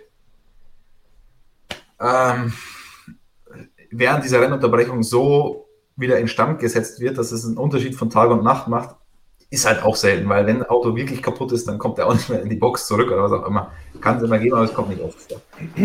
ähm, ich fände es dann eigentlich auch, oder ich finde, man könnte da das Ganze fairer machen, indem man so eine Art Parkvermehrregelung macht. Park-Fermé-Regelung, jetzt sagen alle, ja, aber Park-Fermé gilt ja noch. Naja, aber unter Park-Fermé darf ich ja defekte Sachen ändern, also austauschen. Park-Fermé, wenn ich im Qualifying komplett abfliege, habe mich am Ende auf Position 10 qualifiziert, darf ich ja das Auto komplett reparieren, solange alles die gleiche Spezifikation hat. Ähm, dann habe ich keine Strafe. Jetzt, wenn ich das in der Rennunterbrechung mache, ist das ja auch erlaubt. Aber da bin ich der Meinung, könnte man vielleicht einen Passus machen, dass wenn man in der Rennunterbrechung sowas macht und Teile repariert, dass man dann quasi den Rennpark Fermé, wenn man vielleicht so will, gebrochen hat und dann vielleicht von hinten losfahren muss. Weil man ist immer noch im Rennen, man darf weiterfahren, aber man hat nicht eine Reparatur komplett geschenkt bekommen, sondern man muss wieder von hinten. Andererseits, überleg dir mal, ähm, der Hamilton oder der, der, der Hamilton wäre von Verstappen abgeschossen worden in der ersten Runde und der Verstappen oder der Verstappen wäre dabei komplett abgeflogen, sein Auto wird zerstört, es gibt eine rote Flagge und der Hamilton kann weiterfahren, aber sein Auto ist kaputt. Aber er kann gar nichts dafür. Dann würden wir überhaupt nicht darüber diskutieren, ja. ob das jetzt fair ist oder nicht. Dann sagen alle, ja, okay, dann ist es ja gut, dass er sein Auto reparieren darf. Also, das sind Fälle, die sind so selten und so mhm. speziell. Ich weiß nicht, ob man da jetzt unbedingt sowas braucht. Für ich alles find, kann man es nicht richtig machen. Ja, ich finde, das ist auch ein Sicherheitsthema einfach. Also wenn ich jetzt auch gerade so einen Fall habe, eventuell und sage, ähm, ja, wenn ich dann reparieren will, kriege ich irgendwie die Strafe und muss dann von hinten losfahren. Wenn wir dieses Beispiel jetzt mal weiterführen, dann bin ich vielleicht als Team ja auch versucht zu überlegen, hm, vielleicht kann ich damit das Rennen ja doch noch beenden mit meinem Schaden und nehme lieber nicht dieses von hinten losfahren müssen. Und dann habe ich ja das Sicherheitsthema, falls dann, dann doch irgendwie sogar was passiert, je nachdem, wo das ist, wer weiß, ist dann auch nicht so ideal. Und generell finde ich das grundlegend, dass Reparaturen da gestattet sein müssen, auch deshalb einfach erstmal richtig. Wenn man dann da irgendwie eine Strafe dann in Form von hinten losfahren geben muss, dann muss man diesen Punkt halt in irgendeiner Weise unterkriegen, dass ein Team nicht versucht ist, eben es einfach noch zu versuchen, weil dann kann es halt wirklich wenn es dann schief geht, dann sieht es nachher richtig schlecht aus mit der Presse für, ja, vor allem für die FIA, muss man dann sagen. Ja, Wobei man da sagen muss, da finde ich, gibt es ja eigentlich einen Sicherheitsmechanismus mit der Spiegelflagge, dass die FIA ja auch beim Rennen schon Autos einfach rausziehen kann, wenn sie der Meinung sind, es, es, es sei zu gefährlich. Und das haben wir ja auch öfter gesehen, wenn die Frontflügel wie rumgehangen sind oder das was stimmt, auch immer und die ja. Fahrer es versucht haben, ja. noch irgendwie damit rumzukommen, dass da dann schnell mal die Spiegelflagge auch gezeigt wird. Also ja. Ist natürlich ja, teilweise ist schwierig, weil die FIA nicht sieht, ob jetzt da die Felge ein bisschen angeschlagen ist oder was auch immer. Alles sehen sie auch nicht eben, ja. Kann halt auch mal sein. Also, ja. Schwieriges Thema, aber so grundsätzlich finde ich es schon klar, ist es halt dann auch wieder blöd, wenn man dann noch nicht mal die Konsequenz dann irgendwie für seinen Fehler hatte, wie jetzt in dem Fall irgendwie auch Hamilton, dass er zumindest in irgendeiner Weise, wenn man da jetzt den ganzen Antis äh, irgendwie noch einen Punkt zu geben, weil dass er dann da zumindest irgendwie noch drunter zu leiden hatte, dass er irgendwas mit einem abgebrochenen Flat irgendwie hätte weiterfahren müssen, irgendwie sowas in der Art. Ja, aber finde ich dann okay. Schauen wir mal, was ihr okay findet, denn wie gesagt, wir haben auf unserer YouTube Community Card eine Frage gestellt, wer trägt die Schuld am Unfall? Da gab es eine eindeutige Antwort, wie wir wahrscheinlich alle jetzt schon erwartet haben, angesichts auch der Kommentare. 3% sahen die Schuld bei Max Verstappen alleine, 75% bei Lewis Hamilton und 22% sagen, es war ein Rennunfall. Also die Aussage, die wir ganz am Anfang eigentlich fast einschließlich genommen haben und gesagt haben, in Richtung Lewis Hamilton abklappen, sodass es okay ist, ihn zu bestrafen. Wir haben noch mehr Umfragen, die wir gleich uns dann auch anschauen wollen, was ihr dazu gesagt habt. Aber vorher, Christian, geht es noch mal ganz kurz einen Ausflug, Exkurs zum Budget Captain. Da kamen jetzt natürlich auch viele, viele Fragen rein. Wie ist denn das jetzt mit den Kosten für das kaputte Auto? Und Dr. Marco hat ja auch gesagt, so wirklich glücklich ist das Team natürlich nicht. Ja, ich meine, es ist eine ähnliche Situation wie bei Mercedes äh, nach Imola mit Walter Bottas, der ja dann ein komplett zerstörtes Auto nach der Kollision mit George Russell zurückgebracht hat. In dem Fall ist es halt noch ein bisschen ärgerlicher, weil man sich halt selbst einfach nicht in der Schuld sieht und sagt, der Hauptkonkurrent hat einem das Auto kaputt gemacht. Wir hören circa 750.000 Euro Schaden nur auf Autoseite, also komplett ohne Motor, das ist ein anderes Thema. Ähm, dieser Schaden wird natürlich vom Team selbst getragen. Und das Problem ist, man, also es ist an sich schon nervig, weil auch ein Herr Mateschitz will lieber 750.000 Euro nicht ausgeben, wenn er nicht ausgeben muss bei sowas. Also wir müssen uns jetzt nicht um, um, um Red Bull Sorgen machen, dass die daran pleite gehen würden, aber trotzdem ist es natürlich 750.000 Euro haben oder nicht haben, das macht schon einen Unterschied. Und ähm, dann gibt es halt jetzt in diesem Jahr noch das Problem mit der Budgetobergrenze, denn so eine Fahrzeugreparatur zählt halt da dazu und das war eigentlich nicht eingeplant und deswegen muss man bei Red Bull da jetzt tatsächlich umschichten und manche Sachen, manche Updates oder was auch immer nicht machen, die eigentlich geplant waren, weil man sonst über die Budgetobergrenze hinauskommen würde. Also das ist natürlich schon doppelt bitter. Vor allem, wenn man dann eigentlich relativ wenig dafür kann. Motor habe ich schon äh, angerissen. Der zählt nicht zum Budget Cap, weil Motor generell, also die Motorenverträge, die Leasinggebühren für die Motoren, die sind ausgenommen. Und deswegen ist es dann auch egal, ob man jetzt zehn Motoren einsetzen würde, zumindest was das Finanzielle angeht, aus Regelsicht. Ähm, sportlich ist es natürlich eine andere Geschichte. Der Motor wurde nach Sakura zu Honda geflogen wird dort genau untersucht, ob er noch einsatzbereit ist. Also wenn man sich die Kiste anschaut, das wäre schon Wahnsinn, wenn der noch funktioniert, dieser Motor. Ähm, schwer vorstellbar, aber wer weiß. Also ich, ich, war noch nie so ein Motor, deswegen weiß ich nicht, wie sich der fühlt. Mm, das wäre natürlich bitter, wenn der Motor dann weg ist, weil dann ist im Laufe der Saison auch noch mit einer Strafversetzung zu rechnen und dann ist es natürlich schon eine doppelte Strafe für Max Verstappen. Doppelte Strafe für Max Verstappen, der sich ohnehin am Sonntagabend nicht wirklich gut gefühlt hat. Und zwar nicht nur als Folge des Unfalls, sondern mhm. auch der Reaktion von Lewis Hamilton. Und das ist jetzt das große Thema, über das wir auch noch diskutieren müssen, zum großen Abschluss der Hamilton-Verstappen-Nummer. Wie war diese ganze Siegerfeier? Bereits direkt nachdem Hamilton Leclerc überholt hatte, hat Christian am Sonntag zu mir gesagt, jetzt bin ich aber gespannt darauf, wie Hamilton diesen Sieg feiern wird. Denn eigentlich dürfte der jetzt nicht so ausgelassen sein, eigentlich müsste der jetzt ein bisschen zurückhaltend sein, weil nach dem Unfall mit Verstappen kann das eigentlich jetzt nicht wie normal ablaufen. Wenig später hat er die Ziellinie überfahren, ist aus dem Auto ausgestiegen und hat bereits da mit den wildesten Siegesfeiern angefangen. Hier sehen wir auch noch ein Bild mit der Flagge. Die Flagge hat er schon ins Auto geholt und ist damit die Ehrenrunde gefahren. Danach gejubelt. Haben schon gedacht, okay, gab es nicht irgendeine Regel, man muss schnell zur Pressekonferenz kommen und diese nicht unnötig verzögern, sonst gibt es Strafen. Da hat das doch alles etwas länger gedauert. Viele haben jetzt gesagt, ah, das ist unsportliches Verhalten, das ist respektlos Max gegenüber, weil der ja im Krankenhaus war. Bevor ich jetzt mit meiner unpopulären Meinung komme, dürft ihr erstmal. Schlecht. Schlecht. ja, da komme ich dir wahrscheinlich jetzt voraus oder so. ähm, nee, also ich finde, das dass du gerade sagtest, wir müssen darüber reden. Das, das trifft für mich schon ganz gut, weil ich vertrete da leider echt so wahrscheinlich die unpopuläre Meinung, dass ich das gar nicht so sehe. Also ähm, ja, der war im Krankenhaus, aber der hat vorher erstmal, wenn es jetzt wirklich äh, gewusst hätte, das ist jetzt hier ein großes Drama und mit Max Verstappen geht es in dem Moment, er konnte irgendwie nicht selbstständig äh, aussteigen, aber direkt nach der Szene hat Hamilton ja sogar noch am Funk nachgefragt, ob Max in Ordnung ist. Haben sie gesagt, ja, ist auch aus dem Auto raus.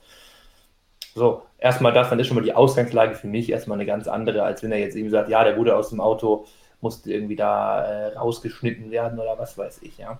Das ist erstmal der eine Punkt und dann, ähm, dann, dann wäre es was ganz anderes gewesen und so jetzt in der Situation, also ähm, das Hamilton selbst, wenn er jetzt, der war ja sowieso der Meinung, dass er in keiner Weise schuldig ist an dem Unfall. Er meinte ja nachher sogar noch, er würde sich dafür nicht mal entschuldigen, weil es nicht sein Fehler war aus seiner Sicht dann hat er ja auch in einer gewissen Weise irgendwie, ja, kein Schuldempfinden oder so. Und dass er dann feiert, ist erstmal nur logisch. Wenn er dieses Schuldempfinden hätte, ja, dann würde er vielleicht das etwas anders gemacht haben. Da er das nicht hatte, hat er das so gemacht. Und ich finde das dann auch völlig in Ordnung, weil das war eine Situation, da, da kommt jetzt das ins Spiel, was wir eben gesagt haben, was bei der Strafe und so nichts zu tun hat. Diese ganze Situation halt auch, wir haben, da kam jetzt wirklich alles zusammen. Wir haben diesen WM-Kampf schon das ganze Jahr. Wir haben auch wirklich am Wochenende dieses Auf und Ab. Erst diese, diese Pole, dieser riesige Jubel am Freitagabend, alles super, dann nimmt Verstappen ihm im Sprint die Butter schon wieder komplett vom Brot. Am Start äh, läuft es dann auch nicht so toll, ist er kämpft sich da bis Kurve 9 müde. Ja, und dann knallt es halt. Also es ist ein mega Gefühlschaos auch. Heimrennen, endlich wieder 120.000 Fans, wahrscheinlich zu 99% Hamilton-Fans auf den Tribünen da muss er eigentlich jubeln. Wenn er vor seinen Fans schon da nicht jubelt, also das wäre halt auch irgendwie ein sehr, sehr komisches Bild dann auch gewesen. Also deshalb, also, ja, es ist respektlos und unsportlich, heißt es hier. Also, ja, das kam von, von Max, ne? Also, finde ich nicht. Also das ist für mich, also das, ich verstehe auch das Empfinden, das ist gar nicht der Punkt, dass ich das als, als einen Verstappen im Krankenhaus dann so empfinden kann, wo dann auch der Frust mitspielt, wo auch dieses ganze, die ganze Vorgeschichte mitspielt, dass er zu dieser Meinung kommt, das muss man halt da auch sehen.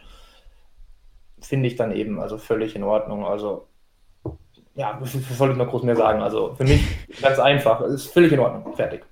Du hast jetzt eh schon einige von den Dingen ja. angesprochen, weil ich auch gesagt habe, unpopuläre Meinung für viele, die eben auf Hamilton losgegangen sind. Für mich vielleicht noch zusätzlich kurz bevor Christian dann endlich das beantworten darf, was er schon zwei Runden vor Rennende sich drauf gefreut hat, was dann da jetzt passiert es gehört halt auch ein bisschen so dieses Selbstverständnis von den Rennfahrern dazu, die denken, ich bin im Recht, ich wurde hier bei diesem Rennen gerade ungerecht bestraft, was er auch hinterher gesagt hat. Und ja. unserer Diskussion und anderen Expertenmeinungen nach zu urteilen vielleicht der Fall ist für diejenigen, die sagen, Rennunfall gar keine Strafe oder geringere Strafe, aber der sagt, ich bin der Beste, ich bin der Schnellste, das sagt jeder Rennfahrer, denkt man mal an Fernando Alonso, wo wir noch gescherzt haben während dem Sprint-Qualifying, nachdem er so eine geile erste Startrunde hatte, wie der sich dann hinterher bei den Interviews ins Fahrerlager auf das Motorhome-Dach stellen wird und runterschreien wird, ich bin ein goldener Gott. Das, das ist halt nun mal so. Die Rennfahrer glauben alle, dass sie die Besten sind und dass sie Recht haben. Hamilton ist in der Meinung, er hat Recht. Er wurde um, äh, ohne Grund bestraft, ungerechtfertigt. Er hat dann eine geile Aufholjagd gezeigt, trotz dieser Strafe das Rennen gewonnen, am Ende ein Überholmanöver gezeigt, Heimfans zum ersten Mal seit Ewigkeiten wieder da, Adrenalin, Emotionen hoch, keine Zeit gehabt, sich abzukühlen, gewusst, dass es Max Verstappen jetzt nicht so schlecht geht. Das ist nochmal ein anderer Punkt, zu dem wir dann einzeln kommen. Und dann hat er das gefeiert. Das heißt, bei Hamilton sehe ich, ich so wie das abgelaufen ist, jetzt gar nicht mal diese große Schuld und das, was er bekommt. Wenn, dann liegt es da an dem Team, ihn zu informieren, ihn zu briefen, ihm zu sagen, hallo, der ist jetzt noch im Krankenhaus, es ist wahrscheinlich nichts Schlimmes, aber damit du weißt, er wird gerade noch mal dort gecheckt, nachdem er hier im Media Center, äh, Media Center, im Medical Center an der Strecke durchgecheckt worden ist. Aber zur Sicherheit, wie es halt oft der Fall ist, jetzt dann auch noch mal ins Krankenhaus. Und dann kann Hamilton sich ein bisschen anders verhalten oder nicht. Wenn nicht, dann kann man vielleicht sagen, hallo, vielleicht könnte man da ein bisschen weniger die Aussagen so wählen oder so feiern. Aber solange er das nicht weiß und das Team das versäumt hat oder es nicht machen wollte, weil man es im Funk nicht so offen machen wollte oder im Park Fermé keiner zu ihm konnte, dann ist das halt so. Und auch das, wir sind da vielleicht als Motorsportmenschen alle auch ein bisschen mehr abgehärtet, was solche Unfälle leider angeht. Weil wir, wenn ein Fahrer nach einem Unfall ins Medical Center kommt, ist das normal, weil jeder nach einer bestimmten, bei 51G erst recht ins Medical Center muss. Und wenn dann da das so rauskommt, dann wird er eben nochmal im Krankenhaus unter, untersucht, wo sie besseres Material, bessere Anlagen haben. Das heißt, es ist jetzt nicht das Schlimmste. Das heißt, der ist im Krankenhaus und wird da jetzt wochenlang liegen mit gebrochenem Bein oder sonst irgendwas. Und das wusste Hamilton ja auch. Also finde ich, sollte man nicht zu sehr übers Ziel hinausschießen bei der Kritik. Aber eine Sache, die mir nicht gefallen hat, ist, dass er es überhaupt nicht gewertschätzt hat und gar nicht erwähnt hat, auch bei den Interviews nicht angefangen hat mit, hey, so wollte ich eigentlich nicht gewinnen. Mir hat jetzt hier Max eigentlich hier sitzen sollen oder hätte mir einen anderen Start für so ein geiles Rennen gewünscht. Wenn er da irgendwas sagt, dann muss er nicht sagen, dass er es ihm leid tut, weil in seiner Sicht hat er nichts falsch gemacht und dann soll er auch nicht sagen, dass es ihm leid tut. Ja, so ein Satz, das stimmt, bin ich dabei. Der, der wäre gut gewesen, ja. Also das, das hätte ich auch, dann muss man sagen, dem Lewis Hamilton auch eigentlich, der sowieso immer so gerne von Respekt redet, ja. auch äh, zugetraut. Also äh, das, das ist tatsächlich enttäuschend, ja. Das kreide ich ihm an, dass das gefehlt ja. hat. Aber Christian, dir hat auch das ausgelassene Fallen nicht, Feiern nicht gefallen. Ja, also ähm, wir waren uns ja jetzt bei den meisten Sachen einig, da sind wir uns uneins der Punkt, den Jonas angesprochen hat, finde ich schon, finde ich sehr gut auch, weil Lewis Hamilton eigentlich ein, vom, vom Mensch her, vom Wesen her zumindest, was man von außen beurteilen kann, ein sehr mitfühlender Mensch ist. Und dieses Mitfühlende hat er einfach nach diesem Sieg komplett über den Haufen geworfen. Also komplett. So habe ich ihn ehrlich gesagt auch noch nicht erlebt. Ähm, übrigens hat das auch ein britischer Kollege sehr schön gesagt. Dürfen wir das schon mhm. Dürfen wir das schon teasen, das äh, Video, Stefan? Ja. Wir haben uns nämlich mit ähm, britischen Kollegen und mit niederländischen Kollegen unterhalten, wie die die ganze Szene gesehen haben.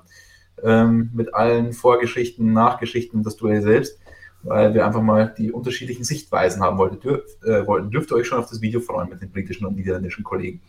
Ähm, aber Vielleicht überraschende Antworten. Ja, definitiv. Ähm, aber wie gesagt, mir hat dieses Einfühlvermögen, das er sonst eigentlich sehr stark an den Tag legt, zumindest schätze ich ihn dann auch so ein oder so, so macht er den Eindruck auf mich. Das hat er komplett über Bord geworfen und dann finde ich, gibt es zwei Ebenen bei dieser ganzen ausgelassenen Feier. Das eine ist, dass er den Sieg so geholt hat, wie er ihn geholt hat. Ich sage mal so, ich, ich glaube, wir normale Menschen würden gedämpft feiern, weil wir uns nicht so richtig 100% damit, weil wir diesen Sieg mir, also ich hätte irgendwie immer das Gefühl, ich hätte diesen Sieg jetzt nicht so verdient, wie wenn ich ihn richtig eingefahren hätte. Wenn ich den im, im, im Rad an Rad ganz fair bis zur letzten Kurve irgendwie eingefahren hätte. Deswegen wäre da so ein, ein leicht fahler Beigeschmack für mich bei der ganzen Geschichte dabei. Und deswegen könnte ich mich da nicht so freuen, dass er sich trotzdem freut, aus diesem Grund hinaus. Das sage ich, ist einfach ein Rennfahrer, die ticken anders, da bin ich ganz bei dir, Stefan. Ähm, so sind die, deswegen sind sie so, wie sie sind, deswegen sind die so gut, das sind Egoisten, die reflektieren in dieser Situation nicht so. Das andere ist dann aber die Gesundheit. Und da bin ich auch, da bin ich nicht so ganz bei dir, Stefan, weil, also wir haben zum einen ja den Boxenfunk gehört und der war richtig heftig. Also, mh, also erstmal generell der Unfall war so, dass ich den im, im, im ersten Bild habe ich mir gedacht, oh Scheiße. Also wirklich, ich meine, so, wir sind zwar eine schlimme Unfälle gewohnt inzwischen und dass die relativ klimpflich ausgehen, aber halt an der Stelle und dann auch ein richtig heftiger Einschlag und so, da habe ich mir gedacht, scheiße, also wirklich scheiße. Und dann haben wir ja später auch noch die äh, Funksprüche gehört von Max Verstappenmanns Team. Die haben sich auch sehr, sehr, sehr besorgniserregend angehört, auch wenn er bei Bewusstsein war, auch wenn er aus dem Auto rausgekommen sind, ist trotzdem der Funkspruch, der war da und Mercedes hört alle Funksprüche mit. Das haben die genauso gehört und wussten da auch Bescheid, dass es nicht so ganz ohne war. Und man hat ja auch gesehen, wie benommen er dann aus dem Cockpit rausgestiegen ist, wie benommen er in diesen Krankenwagen rein ist. Und auch wenn die ersten Checks okay sind, das ist so ein heftiger Aufprall gewesen, da brauchst du weitere Checks, da brauchst du weitere Scans, um festzustellen, ob es nicht irgendwelche inneren Verletzungen gibt, ob es nicht Gehirnerschütterung oder was auch immer gibt.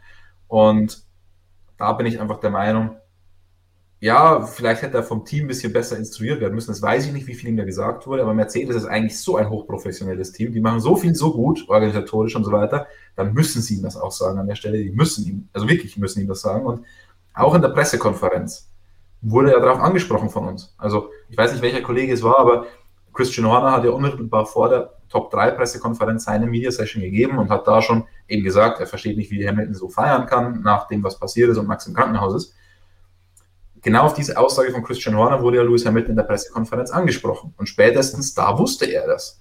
Aber selbst da, keine Reue, kein so, ja, uh, ich wusste nicht, dass das irgendwie doch nicht so ohne ist und so weiter.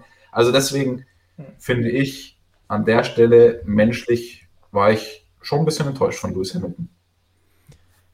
Das ist ja durchaus das. Also den Funkspruch hat Hamilton natürlich nicht gehört von Verstappen ja. ans Team oder nach dem Unfall. Das ist, wie du gesagt hast, das, was das Team hören muss, was Mercedes hören muss und ihm dann auch entsprechend mitteilen muss, wo wir nicht wissen, was da genau passiert ist.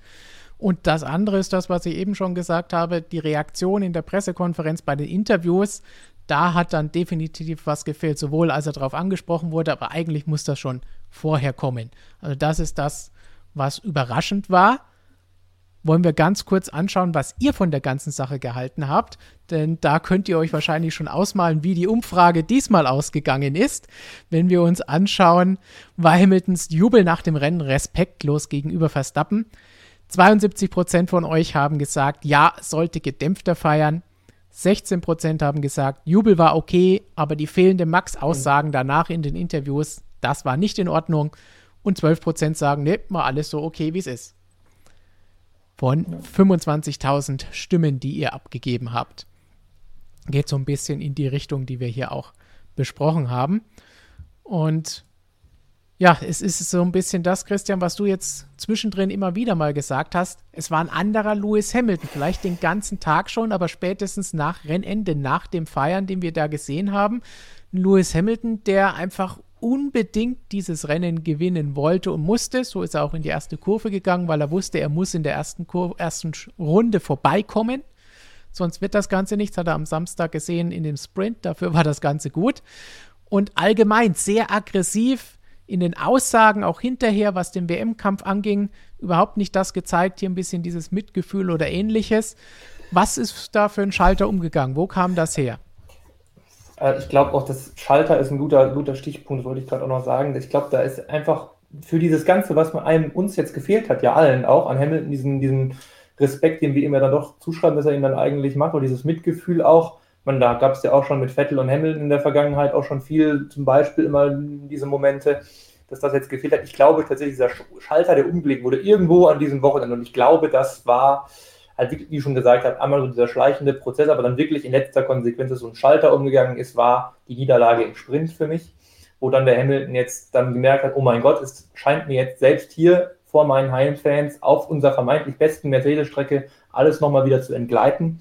Und ich glaube, in dem Moment, und das ist dann das ganze Rennen so geblieben, war irgendwie wirklich nur noch, es war kein Kopf mehr da, es war echt irgendwie nur noch dann vielleicht in einem negativen Sinn oder auf eine negative Weise nur noch Herz da und irgendwie wirklich nur noch dieses, dieses wirklich krasse, was wir auch gerade schon angesprochen haben, dieses ja, Rennfahrer-Dasein, diese, diese ganz spezielle Art von Konkurrenzdenken, dieses dann, das ist dann natürlich mega Alpha-Tiermäßig, mega egoistisch. Also da, die denken nur an sich. Und ich glaube, das hat in dem Moment irgendwie alles andere, was noch an Menschlichen in so einem Rennfahrer drinsteckt, äh, irgendwie bei Hamilton wurde alles, glaube ich, überschrieben. Und da war er in einem richtigen Rausch, der war dann vielleicht auch, also ich sage das jetzt gar nicht zur Verteidigung, nur meine Vermutung, ja. um das Ganze zu erklären, ähm, in einem, ja, in so einer Art rauschartigen Zustand.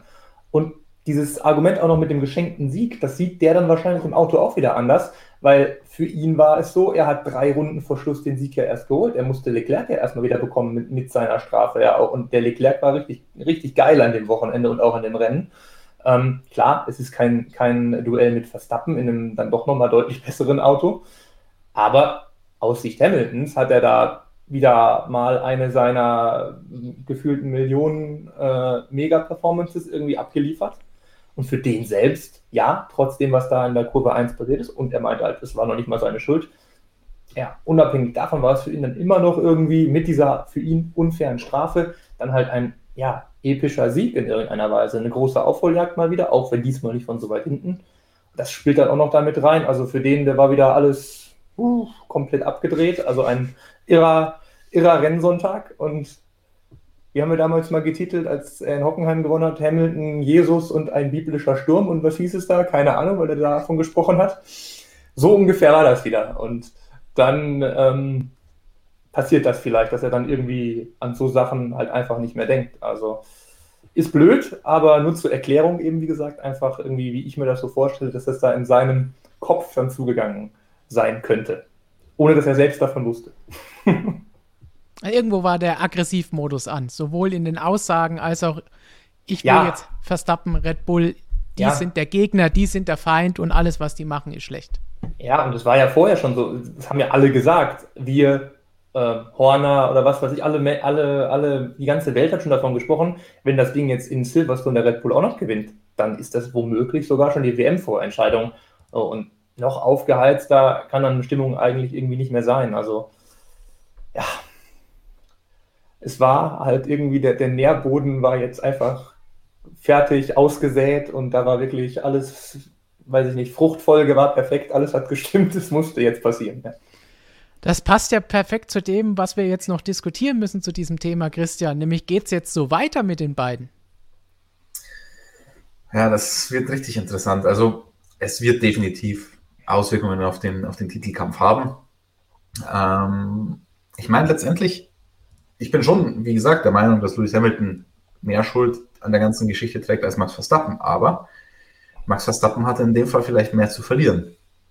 Und dann ist wieder die ganz große Frage, ist er WM-reif und so weiter. Ähm, weil Lewis Hamilton wird ja nicht müde zu betonen, es ist ein Marathon und kein Sprintrennen.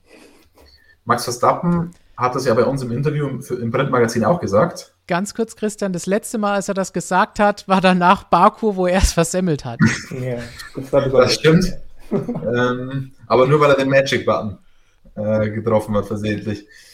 Ähm, Max Verstappen hat es ja auch bei uns im Interview für das Printmagazin gesagt, dass man im WM-Kampf schon darauf schauen muss, jeden einzelnen Punkt mitzunehmen. Das ist nicht mehr so wie die letzten Jahre, dass er einfach nur um, um Siege fährt und um Einzelerfolge, sondern er weiß schon, dass er da jetzt um den Titel kämpft und schauen muss, jeden einzelnen Punkt mitzunehmen.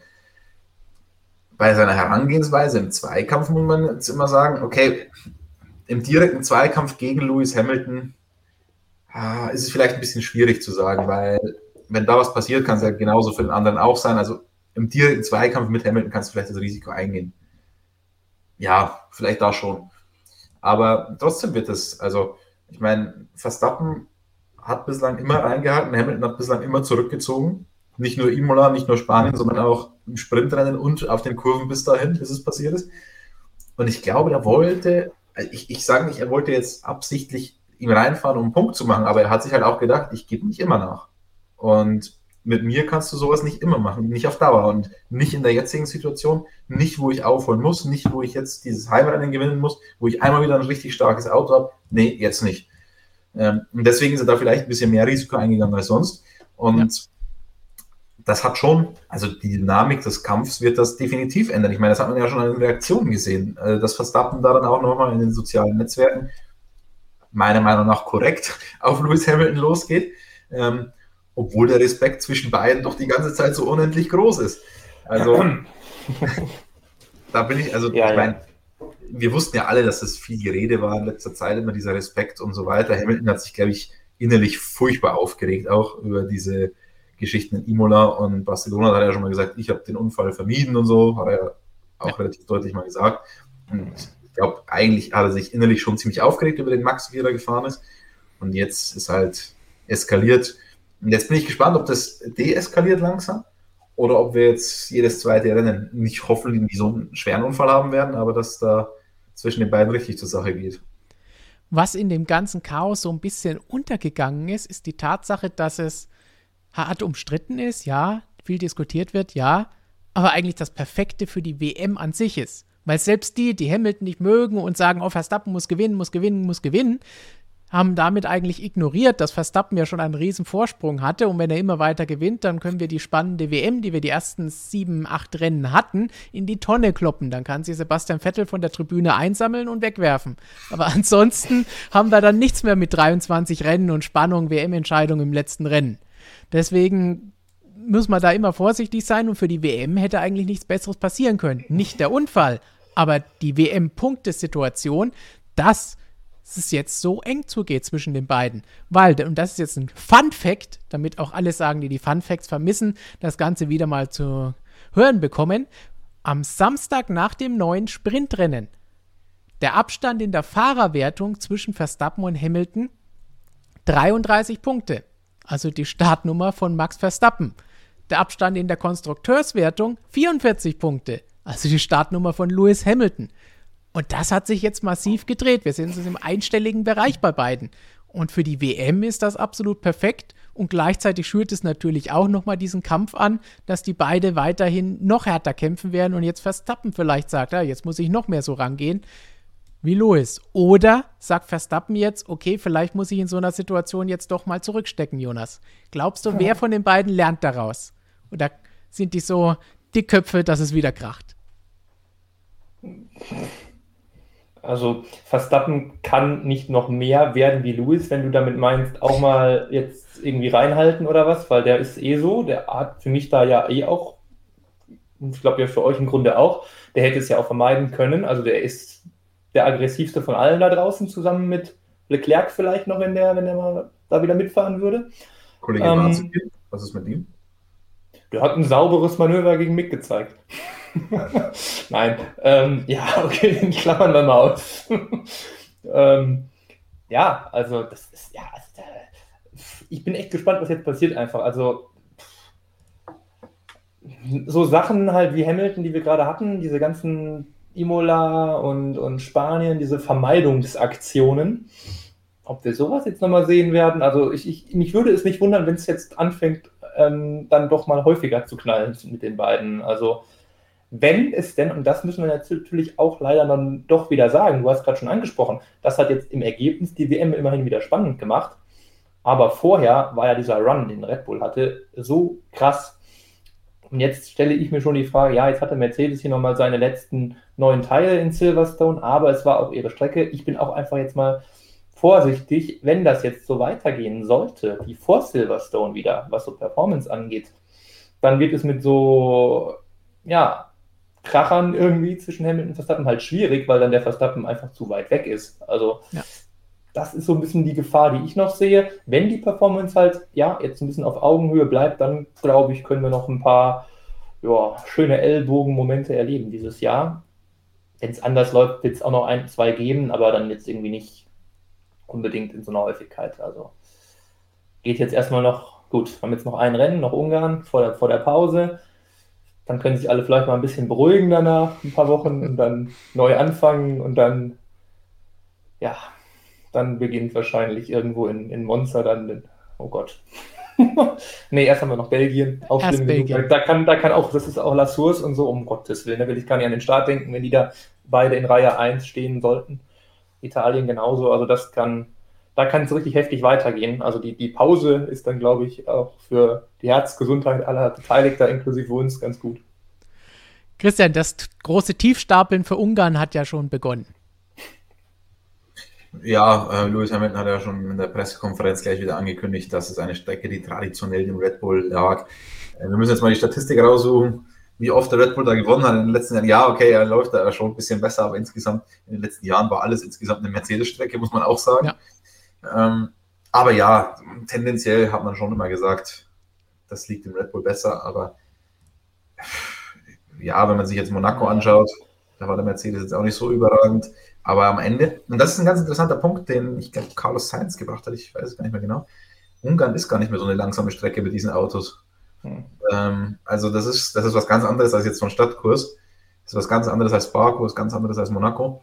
Die Kurven, die da früher mal so langsam waren, die sind jetzt einfach richtig, richtig, richtig schnell. Nur überholen kann man halt nicht, weil es viel, zu viele Kurven gibt, die viel zu nah aneinander folgen. Ähm, aber von der Charakteristik der Strecke an sich ist das jetzt nicht so eine komplette langsame Eiernummer. Das gibt uns auf jeden Fall noch genug zu diskutieren in den nächsten Tagen bis zum nächsten Rennen. Und dann wird Christian uns die Stimmung von vor Ort aus Budapest mitbringen und verraten, wie es denn da so wirklich aussieht hinter den Kulissen zwischen Verstappen und Hamilton und Mercedes und Red Bull. Wie es im Chat hinter den Kulissen so zugegangen ist, das wird uns jetzt Gigi verraten. Waren sie alle brav? Ja, man muss wirklich sagen, sie waren alle sehr brav, sie haben sich sehr gut genommen. Also hier Lob an den Chat, das war echt schön mitzulesen. Natürlich gab es den einen oder anderen verbalen Ausrutscher, sage ich jetzt mal, aber da, da, haben halt die Gemüter sich ein bisschen erhitzt bei dem Thema. Das kann ich schon, da kann ich schon ähm, davon absehen. Da gleich Vielleicht alles. hat den User ein Heimrennen und war deswegen so gepusht und hat nicht mehr mit dem Kopf ja. geschrieben, sondern mit dem Herz. Sein Team hat ihm nichts gesagt.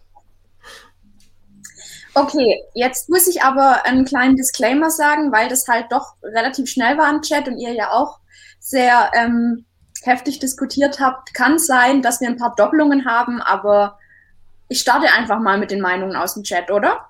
Ja, dann schauen wir einfach, wo wir noch was zu sagen müssen und wo nicht. Es ist wirklich ganz schön viel und ähm, ganz schön ähm, vielseitig auch. Deshalb weiß ich gar nicht, wo genau ich anfangen soll. Also ich meine, wer da Schuld hat, die Schuldfrage, die müssen wir jetzt wahrscheinlich nicht nochmal aufmachen. Nein. Okay, gut. Dann gucken wir doch mal nach Fragen, die es zu diesem Thema gab. Specs filmt, sagt, ganz blöde Frage, dürfte ein Team nur noch mit einem Auto fahren, wenn das zweite Auto zu kaputt ist und aufgrund des Budget Cap nicht repariert werden kann? Das ist ein bisschen off-topic, aber irgendwie doch on-topic. Deshalb würde mich jetzt mal eure Meinung oder die Antwort dazu interessieren. Prinzipiell sind die Teams dazu verpflichtet, an den Start zu gehen. Das haben sie auch unterschrieben. Wenn sie allerdings dann, ich meine, wir hatten den Fall noch nicht, dann, dann bist du wieder in der Zwickmühle. Entweder du gibst zu viel Geld aus ähm, oder du brichst das äh, andere Agreement, das du hast. Also sollte es dann tatsächlich so sein, dass man nur noch ein Auto einsetzen könnte, glaube ich, könnte man das dann schon machen. Also muss dann wohl so sein. Hm. Oder man muss die Strafe in Kauf nehmen. Ich meine, es gibt ja auch im finanziellen Reglement äh, unterschiedliche Abstufungen, wie weit man drüber ist, über diesen 145 Millionen und so weiter.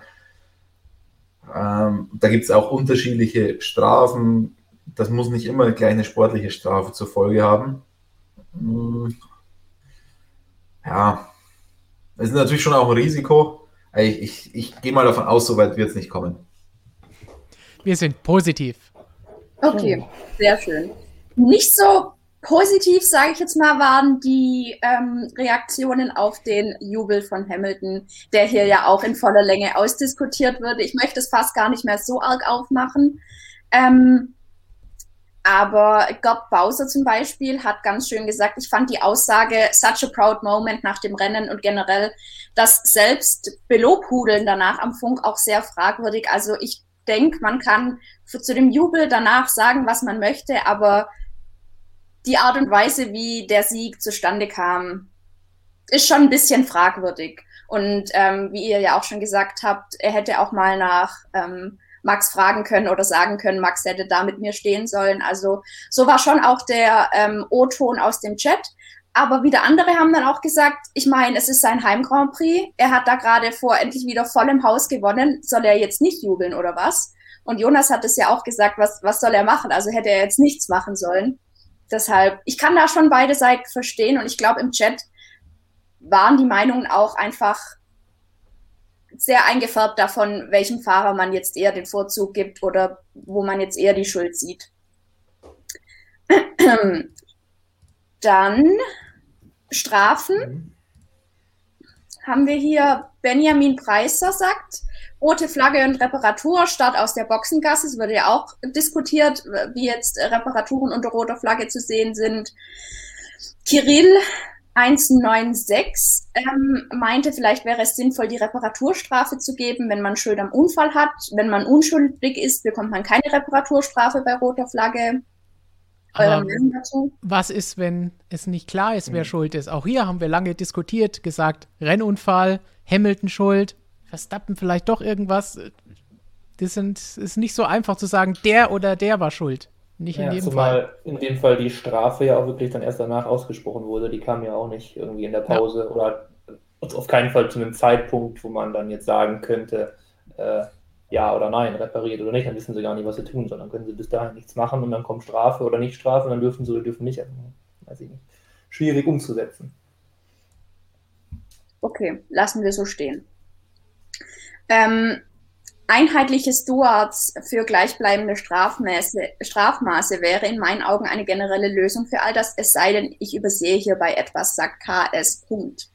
Einheitliche Stewards, eure Meinung dazu? Standardthema, oft diskutiert. Oh.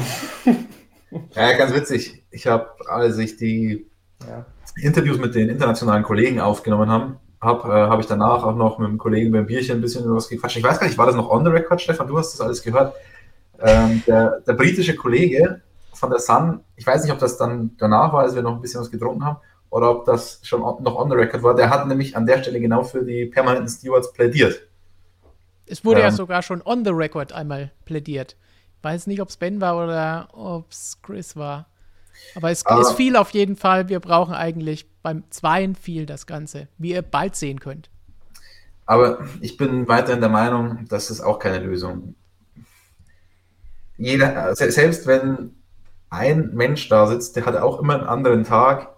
Jede Szene ist einfach wirklich immer in Nuancen anders. Du kannst nicht eins zu eins das Ganze vergleichen. Und insgesamt ist die Steward-Ausbildung meiner Meinung nach der FIA so gut, dass man durchweg einfach eine Linie hat. Natürlich gibt es mal ein bisschen Abweichung in die eine oder die andere, aber das ist für mich völlig okay. Und wie gesagt, das Problem, das wir immer wieder ansprechen, ist dann, ähm, zum einen müsste er das dann hauptberuflich machen, denn das machen die Stewards ja nicht.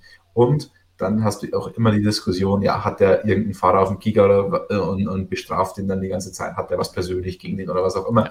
Und die Diskussion wollen wir wirklich nicht anfangen. Die hatten wir schon mal in der aktuellen Situation mit rotierenden Chef-Stewards ähm, also, nee, ich finde, so ist das System schon ganz okay. Denke ich auch. Und okay. es sind ja doch immer eine ähnliche Gruppe. Also es ist ja schon mal eine Gruppe da, die immer wieder mit dabei ist. Es ist ja nicht so, dass da jedes Wochenende fünf neue Leute sitzen. Dann gehen wir doch mal von den Menschen, die Strafen vergeben, zu den Strafen, die da vergeben werden. Löblob schreibt, ich verstehe nicht, wie man die Gefahr der Aktion halt nicht mit einbeziehen kann. An dieser Stelle bei diesen Geschwindigkeiten finde ich zehn Sekunden zu wenig. Unabhängigkeit, unabhängig von Krankenhaus und so weiter. Und das war ein Kommentar, der in dieser Form öfters kam, dass ähm, halt so ein bisschen Unverständnis äh, darüber herrscht, warum wirklich nur der Unfall an sich oder die Kollision an sich bestraft wird und bei solchen schweren Unfällen nicht die Konsequenz auch ein bisschen mit einbezogen wird. Gut, das ist das, was wir vorhin eh gesagt haben, Christian, ja. denke ich. Ja, wenn er jetzt zur Geschwindigkeit. Jetzt halt auch ein Kommentar, habe ich eben auch gelesen, da habe ich auch gedacht, hm, ja, aber das ist Formel 1. Also, dass die halt bei 300 km/h was riskieren müssen und gegeneinander kämpfen müssen, das, das gehört für mich zur Natur des Sports. Also, dass man jetzt wie Horner sagt, da bin ich dann dabei, in Kops da nicht unbedingt noch das Rad reinhalten muss, ja, das vielleicht nicht, aber das war es für mich auch nicht. Also, es war ja jetzt ja. nicht völlig absurd, dass er da eben irgendwie nur noch so, weiß ich nicht, un unfassbar spät, irgendwie auf der Bremse komplett zu spät und ging eigentlich gar nichts mehr und der wäre gerade ausgefahren in der Kurve. So war es ja nicht. Also deshalb, also für mich war das noch, ja, ein nicht zu 100% perfekt kalkuliertes Risiko, aber in irgendeiner Weise vertretbar. Gut. Ähm, ich könnte jetzt natürlich ewig so weitermachen. Wenn das euer Wunsch ist, mache ich das und lese jedes meiner 35, 40 Kommentare, die ich mir kopiert habe, vor. Ansonsten habe ich noch ein paar ähm, Fragen. Drei Fragen, die jetzt nicht so viel mit dem Thema zu tun haben. Wärt ihr ready für die? Machen wir erstmal dieses Thema zu Ende, wie immer, bevor wir irgendetwas Neues anfangen. Okay. Von Justin kam jetzt hier gerade frisch rein ein bisschen aussieht wie Sebastian Vettel. Wie wird Verstappen eurer Meinung nach in Ungarn fahren? Das haben wir vorhin, falls du gerade erst eingeschaltet hast, schon diskutiert. Einfach zurückgehen. Es gibt dann nachher natürlich auch wie immer Timecodes, wo ihr dann das Ganze sehen könnt. Kurzfassung war, wir können uns schon vorstellen, dass es da Veränderungen gibt bei den beiden an der Fahrweise. Aber andererseits, Verstappen fährt eh schon aggressiv und nachdem Lewis das gemacht hat, wird er sicherlich nicht nachgeben. Aber was ich da auch ganz interessant finde, noch bei der, ähm, ganz kurzer Nachtrag. Das eine ist natürlich, was sie sich vornehmen, wie sie fahren und so weiter. Aber am Ende sind es halt Menschen und Rennfahrer mit, mit solchen Egos. ist die Frage, ob sie das dann neutral betrachten können, wenn sie, wie sie runterklappen und dann schon noch das im Hinterkopf haben, was da beim letzten Rennen passiert ist. Also das eine ist, was wir uns jetzt so denken, wie könnte man darauf reagieren. Das andere ist, es sind Menschen und da weiß ich nicht, ob die da so komplett eiskalt kalkulieren bei sowas. Ja. Und es gibt wahrscheinlich dann nochmal einen Unterschied zwischen dem, was sie zum Beispiel am Donnerstag in der Pressekonferenz erzählen und dem, was dann am Sonntag im Auto passieren wird. Also das kann ich euch garantieren. Da gibt es äh, einen Unterschied von 180 Grad. ja. So, dann haben wir noch passend zu dieser Sache einen Kommentar vom Professor Dr. Racer, egal wer schuldig ist, aber es kann doch eigentlich nicht sein, dass wenn jemand als Schuldiger bestraft wird, noch das Rennen gewinnen kann. Das fühlt sich für mich falsch an und ist für Außenstehende nicht nachvollziehbar. Haben wir vorhin drüber diskutiert und Professor Dr. Racer hat im Chat auch nebenbei schon gesagt, nach der Diskussion und nachdem sich die erste Aufregung vom Sonntag und Montag gelegt hat, sieht er das jetzt auch ein bisschen bedachter. Und ich glaube, das ist das Wichtige für alle, dass wir alle erstmal wieder ein bisschen runterkommen nach der großen Aufregung nach dem Rennen und dann alles genau analysieren und argumentieren und dann funktioniert das alles auch. Aber ich so. meine, um, um die Fußballanalogie an der Stelle wieder rauszuholen, kannst du auch, ein, eine Mannschaft macht einem brutales Foul, senzt den anderen, dass er das Schien- und Wadenbein durchgebrochen hat, was auch immer. Dann fliegt der eine vom Platz, aber das Team kann ja trotzdem noch gewinnen. Ja. Also.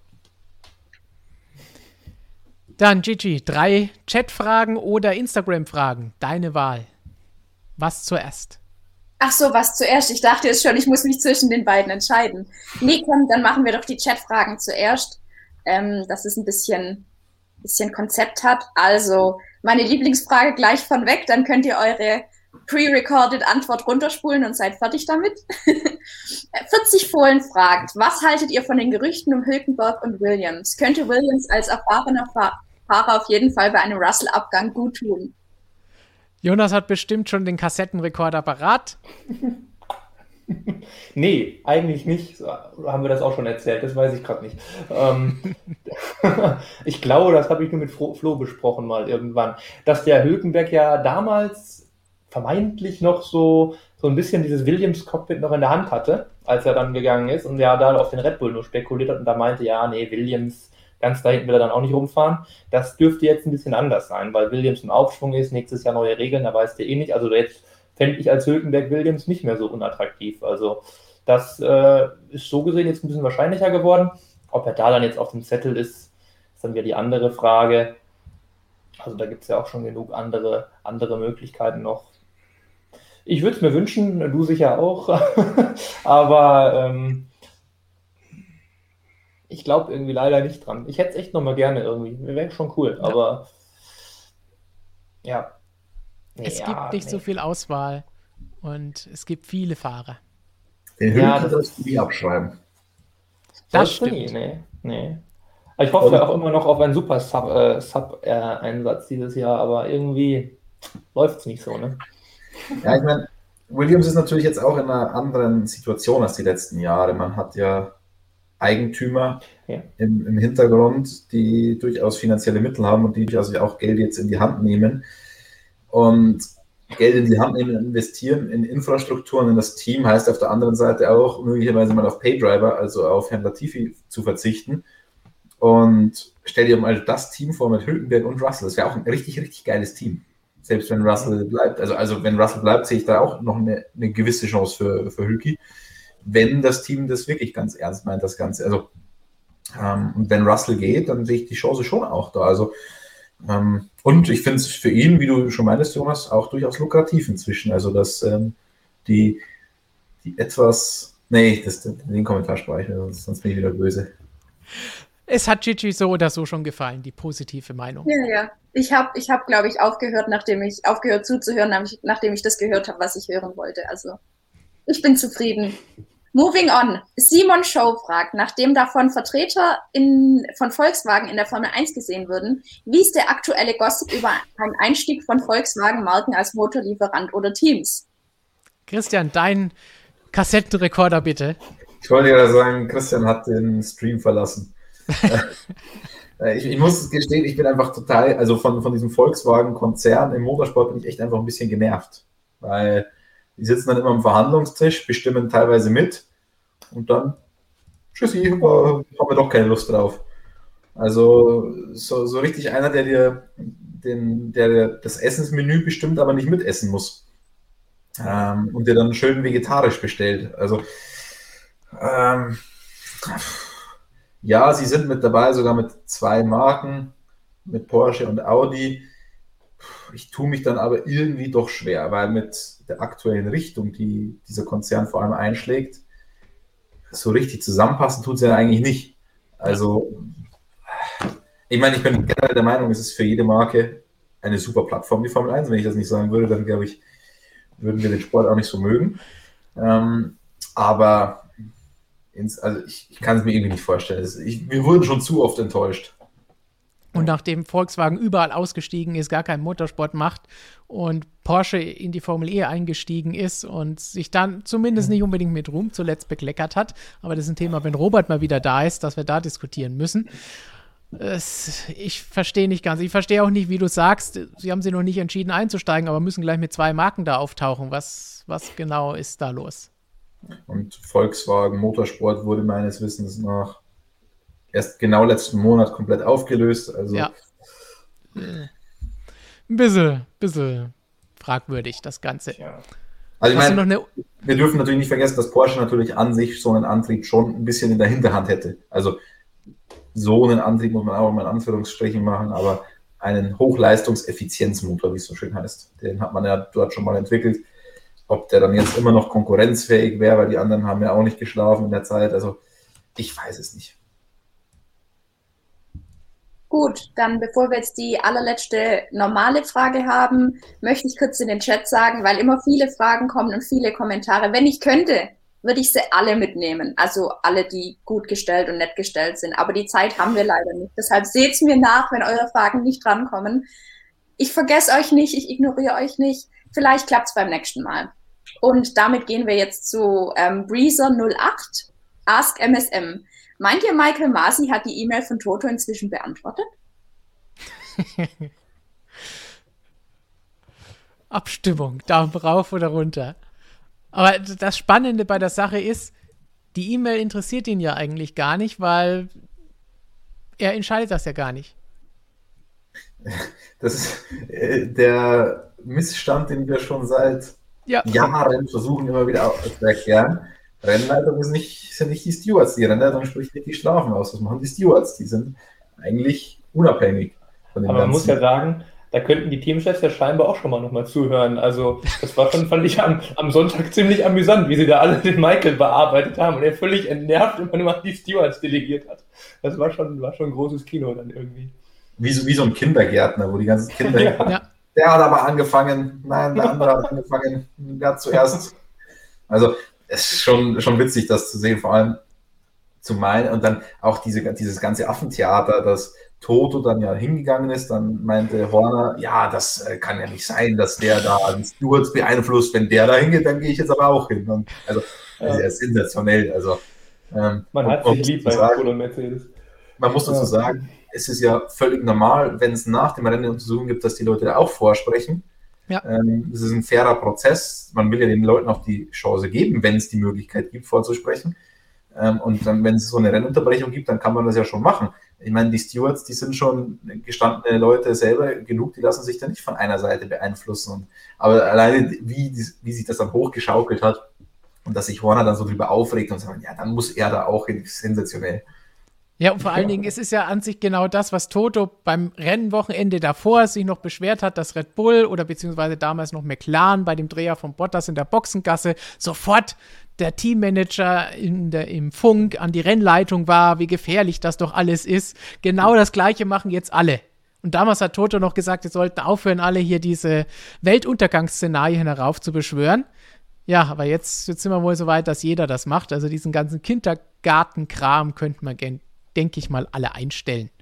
Ja, ich finde es amüsant. Ich meine, wir finden es amüsant, aber die Stewards sollten vielleicht ihre Arbeit machen und der Rennleiter hat vielleicht auch was zu tun. Ich bin dafür, dass man den Channel komplett aufmacht, der Teams mit, äh, mit Rennleitermaßen. Weil ich meine, die, die Fahrerfunks, die haben wir inzwischen komplett voll. Ja. Ähm, können wir uns alles komplett anhören. Ich bin dafür, dass wir den Funk auch komplett aufmachen. Also den, den würde ich mir wirklich das ganze Rennen übergeben. Das ist ja wirklich ja. höchst amüsant. Noch ein achter Fernseher für dich damit das Internet end endgültig zusammenbricht. So, Gigi, was haben wir sonst noch zu bieten? Jetzt gehen wir mal zu den Instagram-Fragen. Und ähm, die erste ist gleich, ich, scheinbar wird ja immer vergessen, dass es letztes Wochenende nicht nur eben den Monster Crash gab, sondern auch das Sprintrennen. Darüber haben wir viel zu wenig diskutiert heute. Und zwar fragt Stefan Matthias, wäre es nicht besser, im Sprintrennen die alte Punktvergabe anzuwenden? Gleich mit den Punkten eingestiegen. Es gab ja mittlerweile auch schon wieder Aussagen, dass man vielleicht mehr Punkte vergeben will im Sprint Qualifying. Aber ich glaube, aktuell haben wir andere Baustellen bei dieser ganzen Geschichte, als jetzt schon wieder die Punktevergabe bei dem Ding zu verändern. Man sollte vielleicht jetzt erstmal anschauen, wie läuft es auf anderen Strecken mit diesem Format, wie funktioniert dieses Format dort und dann kann man vielleicht auch über die Punkte nachdenken. Aber die Punkte sind, glaube ich, das geringste Problem. Ja, noch dazu, gewinnst du eine Startposition. Also es ist ja, ja nicht so, dass es um nichts gehen würde. Es geht ja um eine Startposition. Also ja, finde ich jetzt auch nicht so schlimm. Und Punkte werden heutzutage eh so inflationär vergeben, da bin ich ganz ja. froh, dass es nicht so viele gibt. Wollte gerade sagen, noch mehr Punkte Inflation brauchen wir eigentlich nicht. Gut, dann gehen wir gleich zur Frage. Äh, wollen wir Jonas noch nach seiner Meinung fragen? Oder? ähm, ja, die besteht aus dem einfachen Wort Dito. Also Passt schon. Okay. Gut. Ähm, Katschper 8-25 fragt, denkt ihr, Landon Norris kann sich auf dem dritten Platz der Fahrermeisterschaft halten? Jetzt sagt nichts Falsches. Also ganz interessant fand ich, dass äh, Andreas Seidel da auch nachgefragt wurde am Sonntagabend und er das jetzt irgendwie nicht mehr so wirklich ausgeschlossen hat tatsächlich. Also klar, Bottas, Perez auch schon tolle Leistungen gezeigt und ein klar besseren Auto, aber irgendwie so ein bisschen spekuliert McLaren jetzt doch schon drauf, glaube ich, tatsächlich, weil das ist schon, also ich habe es ja ganz am Anfang, habe ich mal schon Witze drüber gemacht, nach drei oder vier Rennen, als er da schon Dritter war und sagte, ja, auf keinen Fall. Aber jetzt nach zehn Rennen ist es schon, schon eine Hausnummer. Also, ja, also ich glaube nach wie vor nicht dran, aber die Entwicklung ist schon, ist schon heftig. Also wer Lando da wirklich auch keine Probleme hat. Gut, war mal ein Boxenstopp daneben bei McLaren, aber das hat ihm jetzt auch nicht so viel geschadet, hat ihn vielleicht Platz 3 gekostet, vielleicht auch nicht. Also da läuft irgendwie sehr, sehr gut. Also, und da ist er einfach der, der, der hat ja keine Ausreißer nach unten. Also das ist gerade bei Bottas und Perez dann irgendwie aus verschiedenen Gründen ist der eine mal überengagiert, dann muss der andere mal irgendwie den Helfer machen für, für Verstappen oder Hamilton und hat dann das eigene Rennen geopfert. Oder jetzt wie Perez, der ganz krass da ähm, nur nochmal gestoppt hat, damit der Hamilton ja nicht diesen, diesen Bonuspunkt da bekommt für die schnellste Runde. Also so Sachen passieren dann natürlich auch. Das hilft natürlich mit Lando Norris dann ungemein, aber ja, also ganz realistisch, nee, aber auch nicht ganz unrealistisch mehr, sage ich jetzt. Ich muss mich da ein bisschen äh, revidieren. Ja. Aus eigener Kraft glaube ich nicht, weil da sind Red Bull und Mercedes schon stärker mit Bottas und mit Perez. Ja, genau. Aber bei denen ist es halt diese Saison bislang auch nicht immer gelaufen und dadurch kam dieser Vorsprung von Norris zustande. Und jetzt ist die Frage, läuft es bei den beiden anderen so, wie es eigentlich soll? Und dann wird das auch kein Problem sein. Aber so oder so, egal ob Dritter, Vierter oder Fünfter, ist eine starke Leistung von Norris. Ich meine, hätte ich vor zwei oder drei Rennen meine Meinung dazu abgeben müssen, hätte ich gesagt, niemals, der Perez ist viel zu gut, aber der ist schon, hat jetzt einen ganz schönen Rückfall, muss man sagen. Also ja. ähm, deswegen schließe ich es auch nicht aus. Daumen rauf oder runter im Chat sagt uns, glaubt ihr, dass Lando, äh, Lando Perez, hätte ich jetzt schon beinahe gesagt, Lando Norris den Platz vor Perez und Bottas halten kann, den dritten? Ich sage trotzdem weiterhin nein. Christian klatscht irgendwas. Ja, ich habe den Stuhl gerade halb zerstört. Sehr gut. Nur um meine Antwort drumherum zu kommen. Sehr gut. Dann bei Gigi kennen wir die Antwort. Das heißt, du kannst auf die roten umschwenken von den orangen.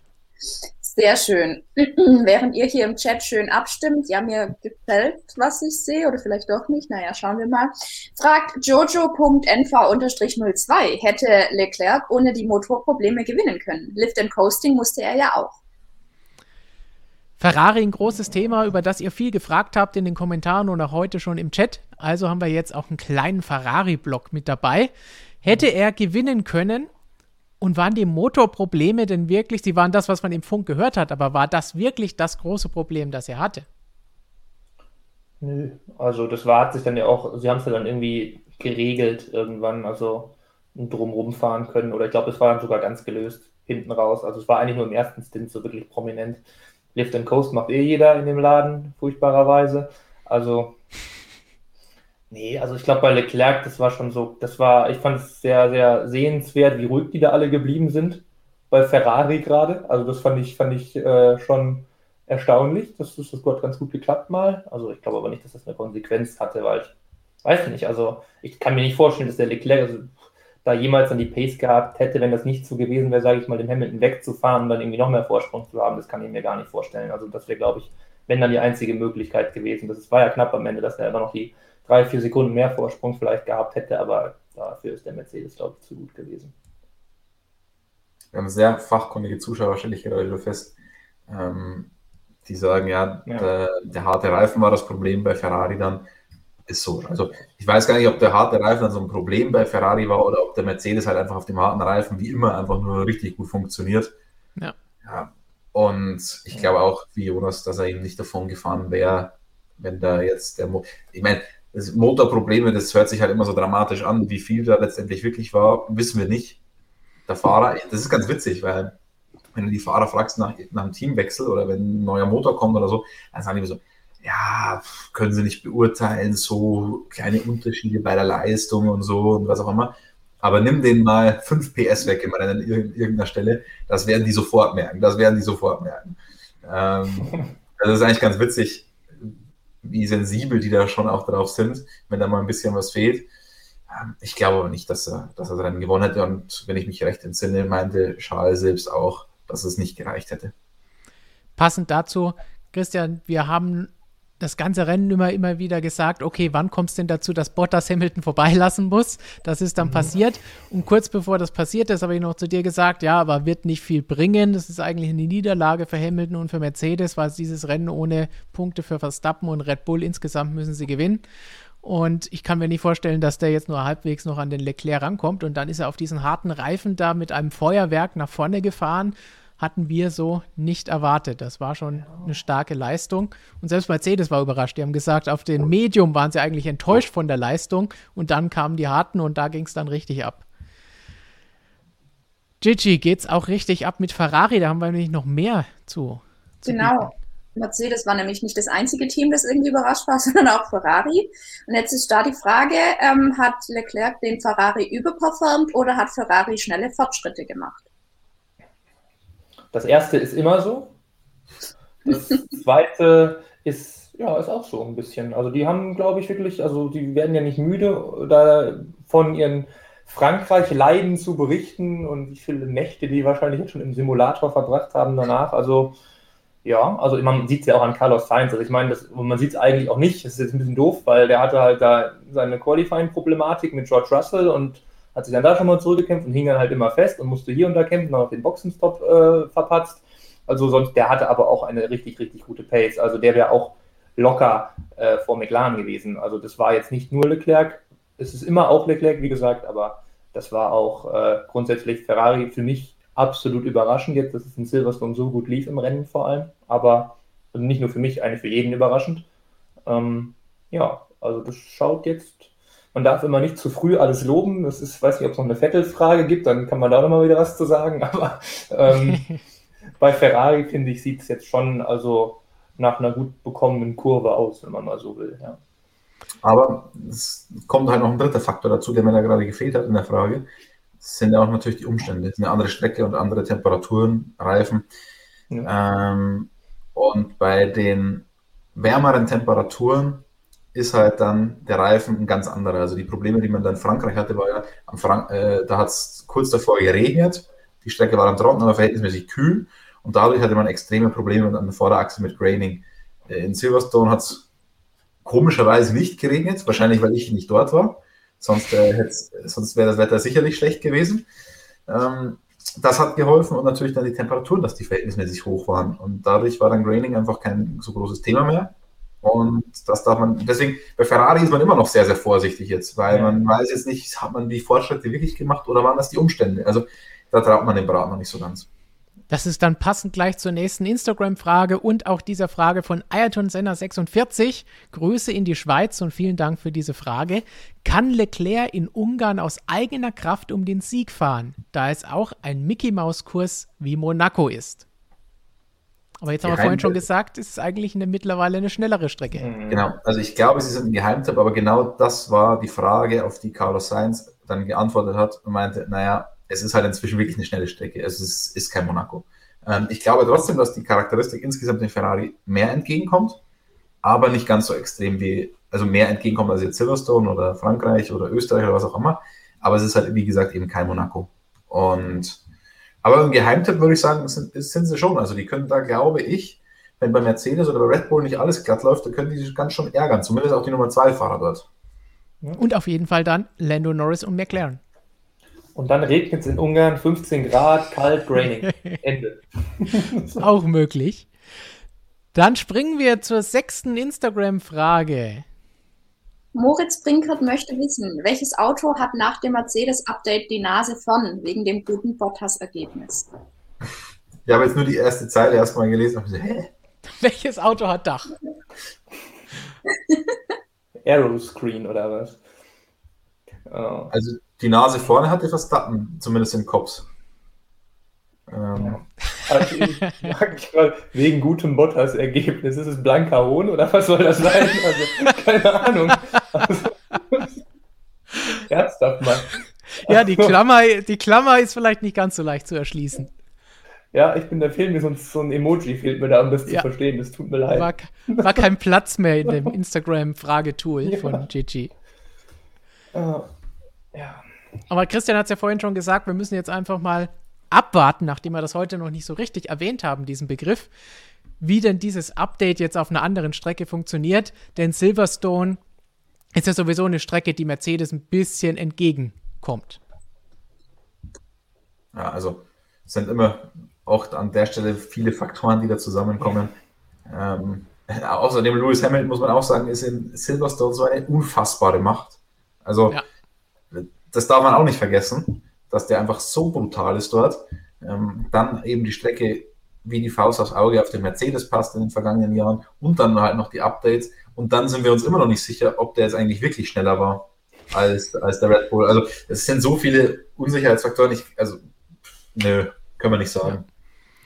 Können wir nicht sagen, also gehen wir zur nächsten Frage. Batuhan-1958 fragt, gab es in der Formel 1-Geschichte mal eine Phase mit mehr roten Flaggen innerhalb von zehn Monaten als jetzt? Spontan haben wir wahrscheinlich keine Statistiken da, aber etwas, über das wir in den letzten Wochen schon öfter gesprochen haben, ist, dass sich in letzter Zeit, so in den letzten zweieinhalb Jahren vielleicht, die Anzahl der roten Flaggen und Unterbrechungen schon erhöht hat. Ja, witzigerweise, Stefan.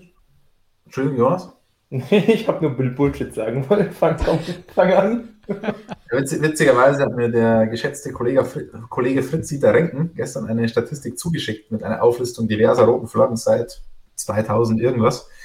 Ähm, und da ist natürlich schon eine sehr, sehr starke Häufung zu erkennen. Ich, ich, weiß jetzt nicht in den Uhrzeiten der Formel 1, aber da hat man Rennen ja nie abgebrochen, weil eine Leitplanke konnte da nicht kaputt gehen, die man reparieren musste, weil es die Leitplanke gar nicht gab. Ähm, Sicherheitsbedenken hatte man sowieso nicht, wenn man das laufen hat lassen. Deswegen würde ich jetzt einfach mal sagen, nee, es gab noch nie eine, eine Zeit, sage ich jetzt mal ganz spontan. Ähm, jetzt ist natürlich die Frage, woran liegt es? Liegt es an Michael Masi, dass der gerne mal die rote Flagge zückt? Liegt es einfach generell an dem Sicherheitsempfinden der heutigen Zeit und der FIA, dass man lieber mal eine rote Flagge macht und die Strecke dann richtig repariert?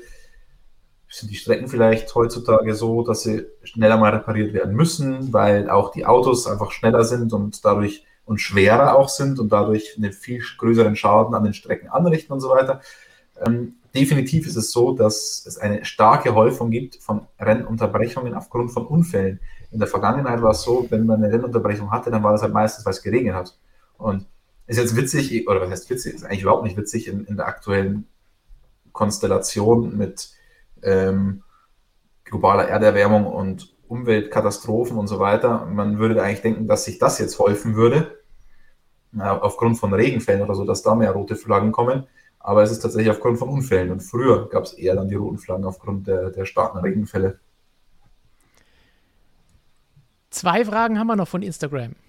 Ganz genau. Da möchte jemand wissen, wie ihr die Toro Rosso Lackierung von 2006 bis 2016 fandet. Für Dade 1896 die geilsten im Grid. Für ihn sind das die Geisten im Grid. Für alle, die sie nicht kennen oder nicht mehr kennen, haben wir hier auch noch mal ein paar, nicht alle von den zehn Jahren, aber ein paar herausgewählt. Das hier ist zum Beispiel von 2016 mit schön blau, rot und weiß, dem Stier auf der Motorhaube. Dann, ich glaube, von 2010 haben wir hier noch einen schönen Toro Rosso mit etwas anderer Farbgebung, nicht ganz so leuchtende Farben, mehr matte Farben. Und wenn wir dann ganz zurückgehen, zum Beispiel 2006, da hatten wir den Stier bis auf die Seitenkästen drauf. Das ist das, was mir am besten gefällt. Für die Sponsoren natürlich nicht so geil, aber das sieht halt mal richtig nach was anderem aus als den fahrenden Litfaßsäulen, die wir sonst so haben. Also das finde ich schon richtig krass. Hier sehen wir auch mit Sebastian Vettel am Steuer nochmal ein bisschen den Seitenkasten mit dem Stier. Was gefällt euch am besten? Hat es euch überhaupt gefallen? Oder ist der Alpha Tauri mit der neuen Lackierung nicht auch ganz nett? Ja, es ist beides cool. Also ich, boah, irgendwie, ich war ganz dankbar, dass es immer so diese Generalüberholung gab, weil irgendwie so über den, den Lauf der Zeit hat sich das schon relativ dann irgendwie mal stabilisiert und da fand ich die, die waren immer schön. Also das ist schön, das überlasse, überlasse ich jetzt Christian, der, der steigert sich da, glaube ich, mehr rein in die Toro Rosso-Lackierung. Aber ähm, schön waren die immer, aber ich fand es irgendwie so dann, das finde ich auch geil mit dem Stil wie du.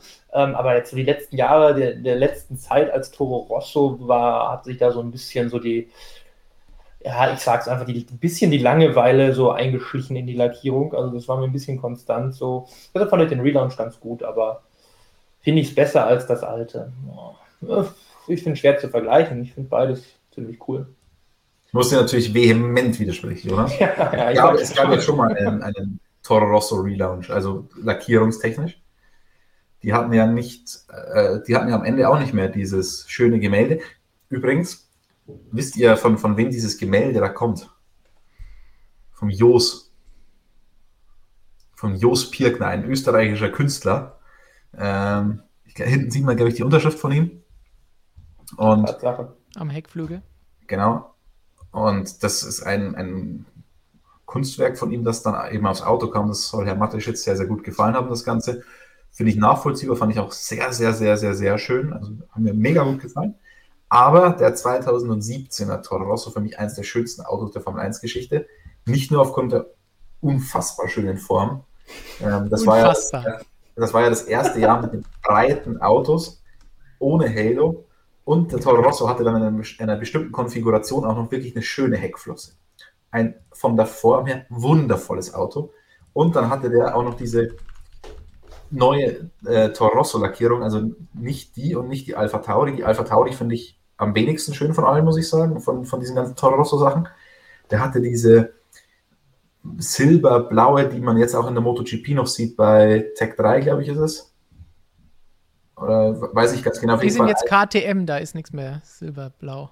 Ja, ja, doch, doch. KTM ist doch so ein Red Bull-Team in der, in der MotoGP und deswegen, glaube ich, haben die diese alte Toro Rosso-Lackierung da übernommen. Das eine Red Bull-Team in der MotoGP hat ja die normale Red Bull-Lackierung, das andere hat die ehemalige Toro Rosso. Und die fand ich richtig geil, vor allem auf diesen 2017er Toro Rosso. Wunderschönes Gerät. Gerät? Ah, oh, da ist er. Ach. Oh. Die Reifensee. Oh Gott. Gute Idee. Die pinken Reifen. Zeiten, das waren noch Zeiten, oh je. Aber auch, ist, das hier sieht halt wieder mehr wie eine Red Bull-Dose aus. Weil nicht ganz so schön chrom so hatten wir das ja. Nicht ganz so schön hatten wir das ja ganz am Anfang bei Red Bull beim Einstieg. So, aber Gigi, welche haben dir am besten gefallen, die wir dir jetzt eben gezeigt haben? Ähm, ich fand es mit dem Gemälde tatsächlich am schönsten. Also ich stimme dir da total zu, Stefan, dass das nicht aussieht wie so eine fahrende Litfaßsäule, ist mal was Neues, aber ja, ich verstehe auch die Sponsoren, die die Werbung machen müssen. Also ja, sie wollen halt nicht. Es, es gibt einen Sponsor, der bezahlt, ohne dass er zu sehen ist, aber alle anderen wollen halt dafür gezahlt äh, gesehen werden. Es ist ja, ist ja so ein bisschen verständlich. Ja, schon irgendwie. Aber doch, also das war, glaube ich, die 2006er Lackierung, die mit dem Gemälde. Die hat mir am besten gefallen. Ja. War mal was anderes. Gut, dann habe ich jetzt noch eine Frage. Und wenn ich so auf die Uhr gucke, sehe ich, dass wir voll gut in der Zeit sind. Finde ich voll toll. Freut mich total. Ähm, von der gleichen Person, nochmal von Dade. Spielen welche von euch die offiziellen Games von der Formel 1 oder der MotoGP? Also ich glaube, MotoGP nicht. eher nicht. Ähm, nö, MotoGP nicht. Ähm, Formel 1 habe ich früher echt viel gespielt. Inzwischen komme ich irgendwie nicht mehr so viel zu. Also muss mir jetzt das Neue mal besorgen lassen. Eigentlich soll es schon auf dem Weg hierher sein, aber habe noch nichts erhalten. Die Formel 1 ist nicht, nicht verlässlich beim Zustellen von ihren Sachen. Haben sie nicht mit DHL geschickt wahrscheinlich. Sonst wäre das schon nicht. Da. Richtig. Ja, leider fehlt mir auch die Zeit hin und wieder mir mal fehlt auch die Hardware dazu. Also. das ist noch ein zweites Problem. Also mein Laptop, den hört ihr wahrscheinlich sowieso schon manchmal rauschen hier als Nebengeräusch. Der würde das sicherlich nicht verkraften und sonstige Gerätschaft gibt es auch nicht. Aber wie gesagt, die Zeit nicht immer dafür da. Ansonsten zwischendrin zumindest mal reingespielt, aber viel Zeit bleibt da nicht. Zumindest in irgendeinem Steam-Cell mal für wenig Geld mitgenommen. Das Problem ist natürlich, ähm, dass bei uns dann die Leute, die, die, sich die Zeit nehmen zum Zocken, das sind natürlich dann die kompletten Freaks und die haben dann wenig Lust auf das offizielle Formel 1-Spiel. Richtig. Flo würde uns jetzt hier ganz spannende Sachen erzählen, sonst, wo er auch immer seine Rennen fährt. Und Steini ist ja auch so ein, so ein krasser Freak. Oh, ja. Aber der Rallye, soweit ich das mitbekommen habe. Oder? Ja, ja, der hat, der hat sich selbst äh, alles zusammengebaut für, für sein Rallye-Cockpit. Ultra spektakulär, also Wobei ich ihm da geil. zustimmen muss, Rallye-Spiele machen schon mehr Spaß. Du zockst, du zockst Rallye-Spiele, Stefan? Ich habe das auch schon gemacht. Aber nicht so krass wie er. So, bevor wir hier noch weiter versinken in solchen Geschichten, sagen wir nochmal Danke an Sirius für diese uh. unglaubliche Spende und diese Superchat. Vielen Dank für eure super Arbeit. Bleibt weiter so fair, sagt Sirius. Wir sagen, bleibt weiterhin mit dabei bleibt weiter so nett zueinander, wie ihr das heute wart, wie Chichi das gesagt hat. Stellt uns weiterhin Fragen, auch wenn wir leider nicht alle immer beantworten können. Wir sehen sie in den Kommentaren, im Chat und wir versuchen so viele wie möglich zu beantworten. Aber wir wollen natürlich auch vorher unsere Diskussion durchführen, damit wir nicht nur Fragen haben, sondern es ist immer ein bisschen das Geben und Nehmen. Einerseits eine schöne Diskussion haben und andererseits eure Meinungen und Fragen einzubringen. Wir versuchen unser Bestes und dafür haben wir ja auch Gigi und Lukas seit einigen Wochen und Monaten mit dabei, dass wir noch mehr auf euch eingehen können bei unseren Livestreams. Und damit wir noch ein bisschen auf euch eingehen, kein Stream ohne Sebastian Vettel. Zum Abschluss haben wir noch Fragen zu Sebastian Vettel. Einerseits von Cedric der fragt, Vettel konnte vorne im Feld auch während des SQ, da musste ich erst überlegen, Sprint-Qualifyings mit den anderen mithalten. Nach dem Dreher kam er nicht einmal mehr an Latifi vorbei. Hat er das Auto beschädigt oder woran lag das?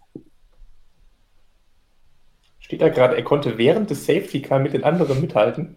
Während des Sprint-Qualifyings. Ah. SQ. Okay. Alles klar. Safety Car, gut, macht doch keinen Sinn. Okay, scheiße. Ähm, ja. Er konnte mit Bernd Mailänder mithalten. ja. Der auch im Aston Martin saß, also. Richtig. Also, war da was am Auto oder war einfach dann am Williams kein Vorbeikommen? Am Latifi, bestimmt, ja. Die Reifen waren danach natürlich nicht mehr ganz so optimal. Ja, also gut, am Ende haben sie ihn ja noch, noch zurückgezogen, sage ich mal schon mal. Ähm, das weiß ich nicht. Also kann sein, dass es irgendwas am Auto gab, das auch deshalb passiert ist. Sowas passiert ja gerne mal aus taktischen Gründen, um dann das Getriebe wechseln zu dürfen. Aber ja, weiß man jetzt nicht. Ne? Also habe da auch nicht so viel von gehört von, von, von Vettel selbst. Irgendwie auch nur was gehört zum Dreher halt und das war's dann. Und zum ja, Müllsammeln. Dessen, dessen Stimmen waren tatsächlich nicht zu gebrauchen nach dem Rennen. Also ähm, mhm. Der hatte nicht so richtig Lust, da mit Medien zu sprechen nach dem Rennen, irgendwie auch verständlich, ja. aber war halt sein eigener Bock. Und ich glaube einfach, das war ja, wenn man sich das Ganze mal anschaut, schon relativ, also deutlich schwieriger irgendwie als die letzten Jahre zu überholen in Silverstone, kam mir zumindest so vor. Also weil die letzten Jahre gab es ja. schon coole Duelle und so. Das war in diesem Jahr irgendwie nicht so. Ähm, vor allem, das, ich glaube, das hängt auch ganz, ganz stark damit zusammen, dass das Feld viel enger zusammen ist in diesem Jahr. Man braucht ja immer ein gewisses Performance-Delta, um überhaupt die Chance zu haben, jemanden zu überholen. Und die Performance-Delta, die werden immer kleiner. Und in diesem Jahr sind sie wirklich verdammt eng, verdammt klein. Und dadurch war es zum einen schwierig, generell in Silverstone zu überholen. Dann waren die Reifen auch nicht mehr so ganz tolle bei Sepp. Dann, glaube ich, war die Motivation auch nicht mehr so ganz tolle. Ähm, und dann, glaube ich, ist es tatsächlich so gewesen, dass da nicht mehr ging in dieser ganzen Kombination. Und dann haben wir noch eine Frage, was geht beim nächsten Mal? Zum Abschluss von Justin. Ich weiß, ist jetzt nicht ganz das Thema fürs Video, aber was glaubt ihr, wie wird Vettel in Ungarn und die zweite Saisonhälfte abschneiden? Machen wir mal erstmal nur Ungarn, die zweite Saisonhälfte ist dann noch meine eigene Geschichte.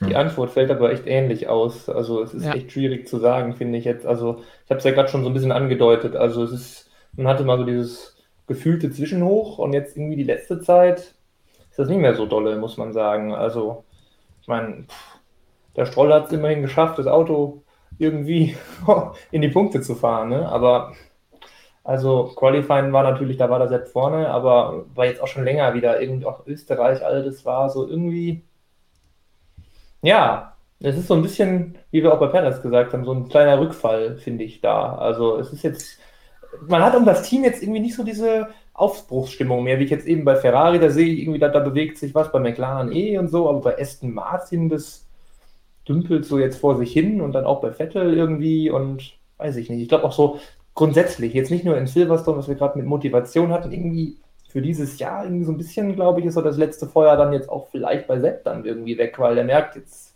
ja, viel voran geht jetzt nicht mehr. Also, das ist so, ich glaube, das wird so eine kleine grau-grüne Maus die restliche Saison. Ich glaube, im Erfolgsergebnis kann sich das schnell wieder ändern.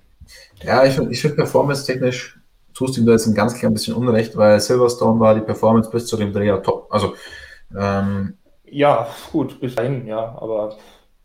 Ich meine, klar, der ne? Dreher darf ihm nicht passieren, deswegen haben wir ihn auch schlecht bewertet insgesamt. Ähm, aber Stroll war halt meilenweit von ihm entfernt, das ganze Wochenende performance-technisch. Und ganz ehrlich ist es mir da lieber, der Sepp macht dann mal wieder so einen Sepp-Fehler, ist aber bei der Performance da, weil wenn du die Performance nicht hast, die ist schwerer zu finden. Und deswegen sehe ich jetzt bei Sepp persönlich nicht so schwarz. Bei Aston Martin, ja, da fehlen uns irgendwie die, die großen Fortschritte. Also, das ist schon insgesamt die Enttäuschung des Jahres.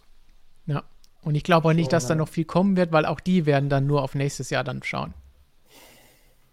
Es macht wenig ja. Sinn, da jetzt noch ewig viel in dieses Auto zu investieren, wo sie wissen, viel mehr können wir nicht rausholen. Aber wenn doch abgeschnitten wurde, sie können ja nichts dafür.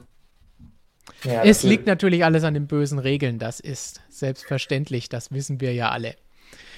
Gut, dann haben wir nur leicht überzogen, das ist doch mal was. Ich hoffe, es war für euch alle etwas dabei in der Fragestunde und vorher natürlich auch in unserer langen Diskussion über Hamilton und Verstappen und den Unfall und die Folgen. Die nächsten Tage gibt es natürlich noch jede Menge Artikel auf unserer Webseite motorsportmagazin.com, Videos hier. Christian hat es vorhin schon kurz angedeutet. Wir haben internationale Kollegen befragt und schauen uns an, was sie zu dem Vorfall gesagt haben. Und nächste Woche gibt es natürlich auch Vorschau auf den Ungarn Grand Prix hier bei uns bei MSM Live am Mittwoch um 17.30 Uhr. So, was wollt ihr euch noch zum Abschluss loswerden? Schickt uns Memes. Wir haben den Meme Monday ja seit geraumer Zeit und seit letzter Woche nehmen wir auch selbstgemachte Memes an. Mit großer Freude natürlich.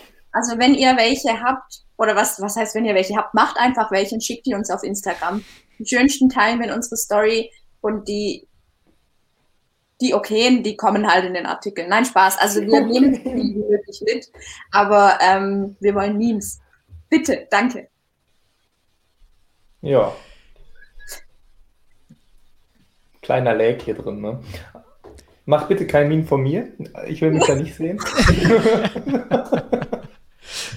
Du musst kein Meme haben, aber eine Frage, die James Ellison beantworten musste und die für ihn komplett überraschend kam. Was ist ein Spirit Animal?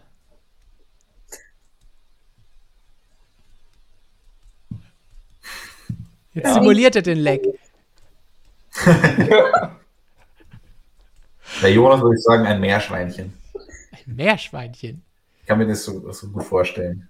Ein Meerschweinchen. Da habe ich so gar keine Beziehung zu.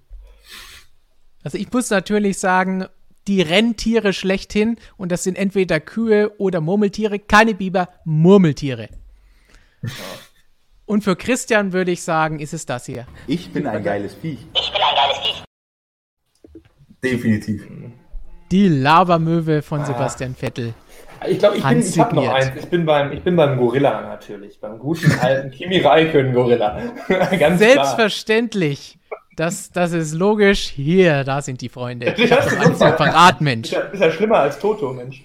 Ja, ja, da siehst du, man muss nur vorbereitet sein, dann hat man die Sachen parat. Und genauso war das bei Mercedes auch kein mhm. böser Hintergedanke bei der Sache dabei gewesen.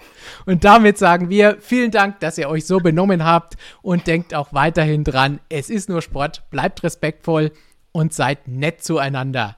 Bye bye und mögen die Stewards mit euch sein. Ciao, ciao. Die neue Printausgabe von motorsportmagazin.com ist da. In Ausgabe Nummer 79 ist der Titelanwärter gleichzeitig die Titelgeschichte Max Verstappen im großen Interview. Dazu auch noch Kimi Räikkönen. Der hat sich mit Jonas unterhalten und der Iceman soll tatsächlich aufgetaut sein. Drei Ausgaben kriegst du für nur 13,50 Euro. Sechs Ausgaben für 27 Euro, wenn du in Deutschland wohnst. Das Ganze frei Haus geliefert, die besten Inhalte und natürlich auch wie immer der beste Duft. Ganz einfach bestellen unter abo.motorsport-magazin.com.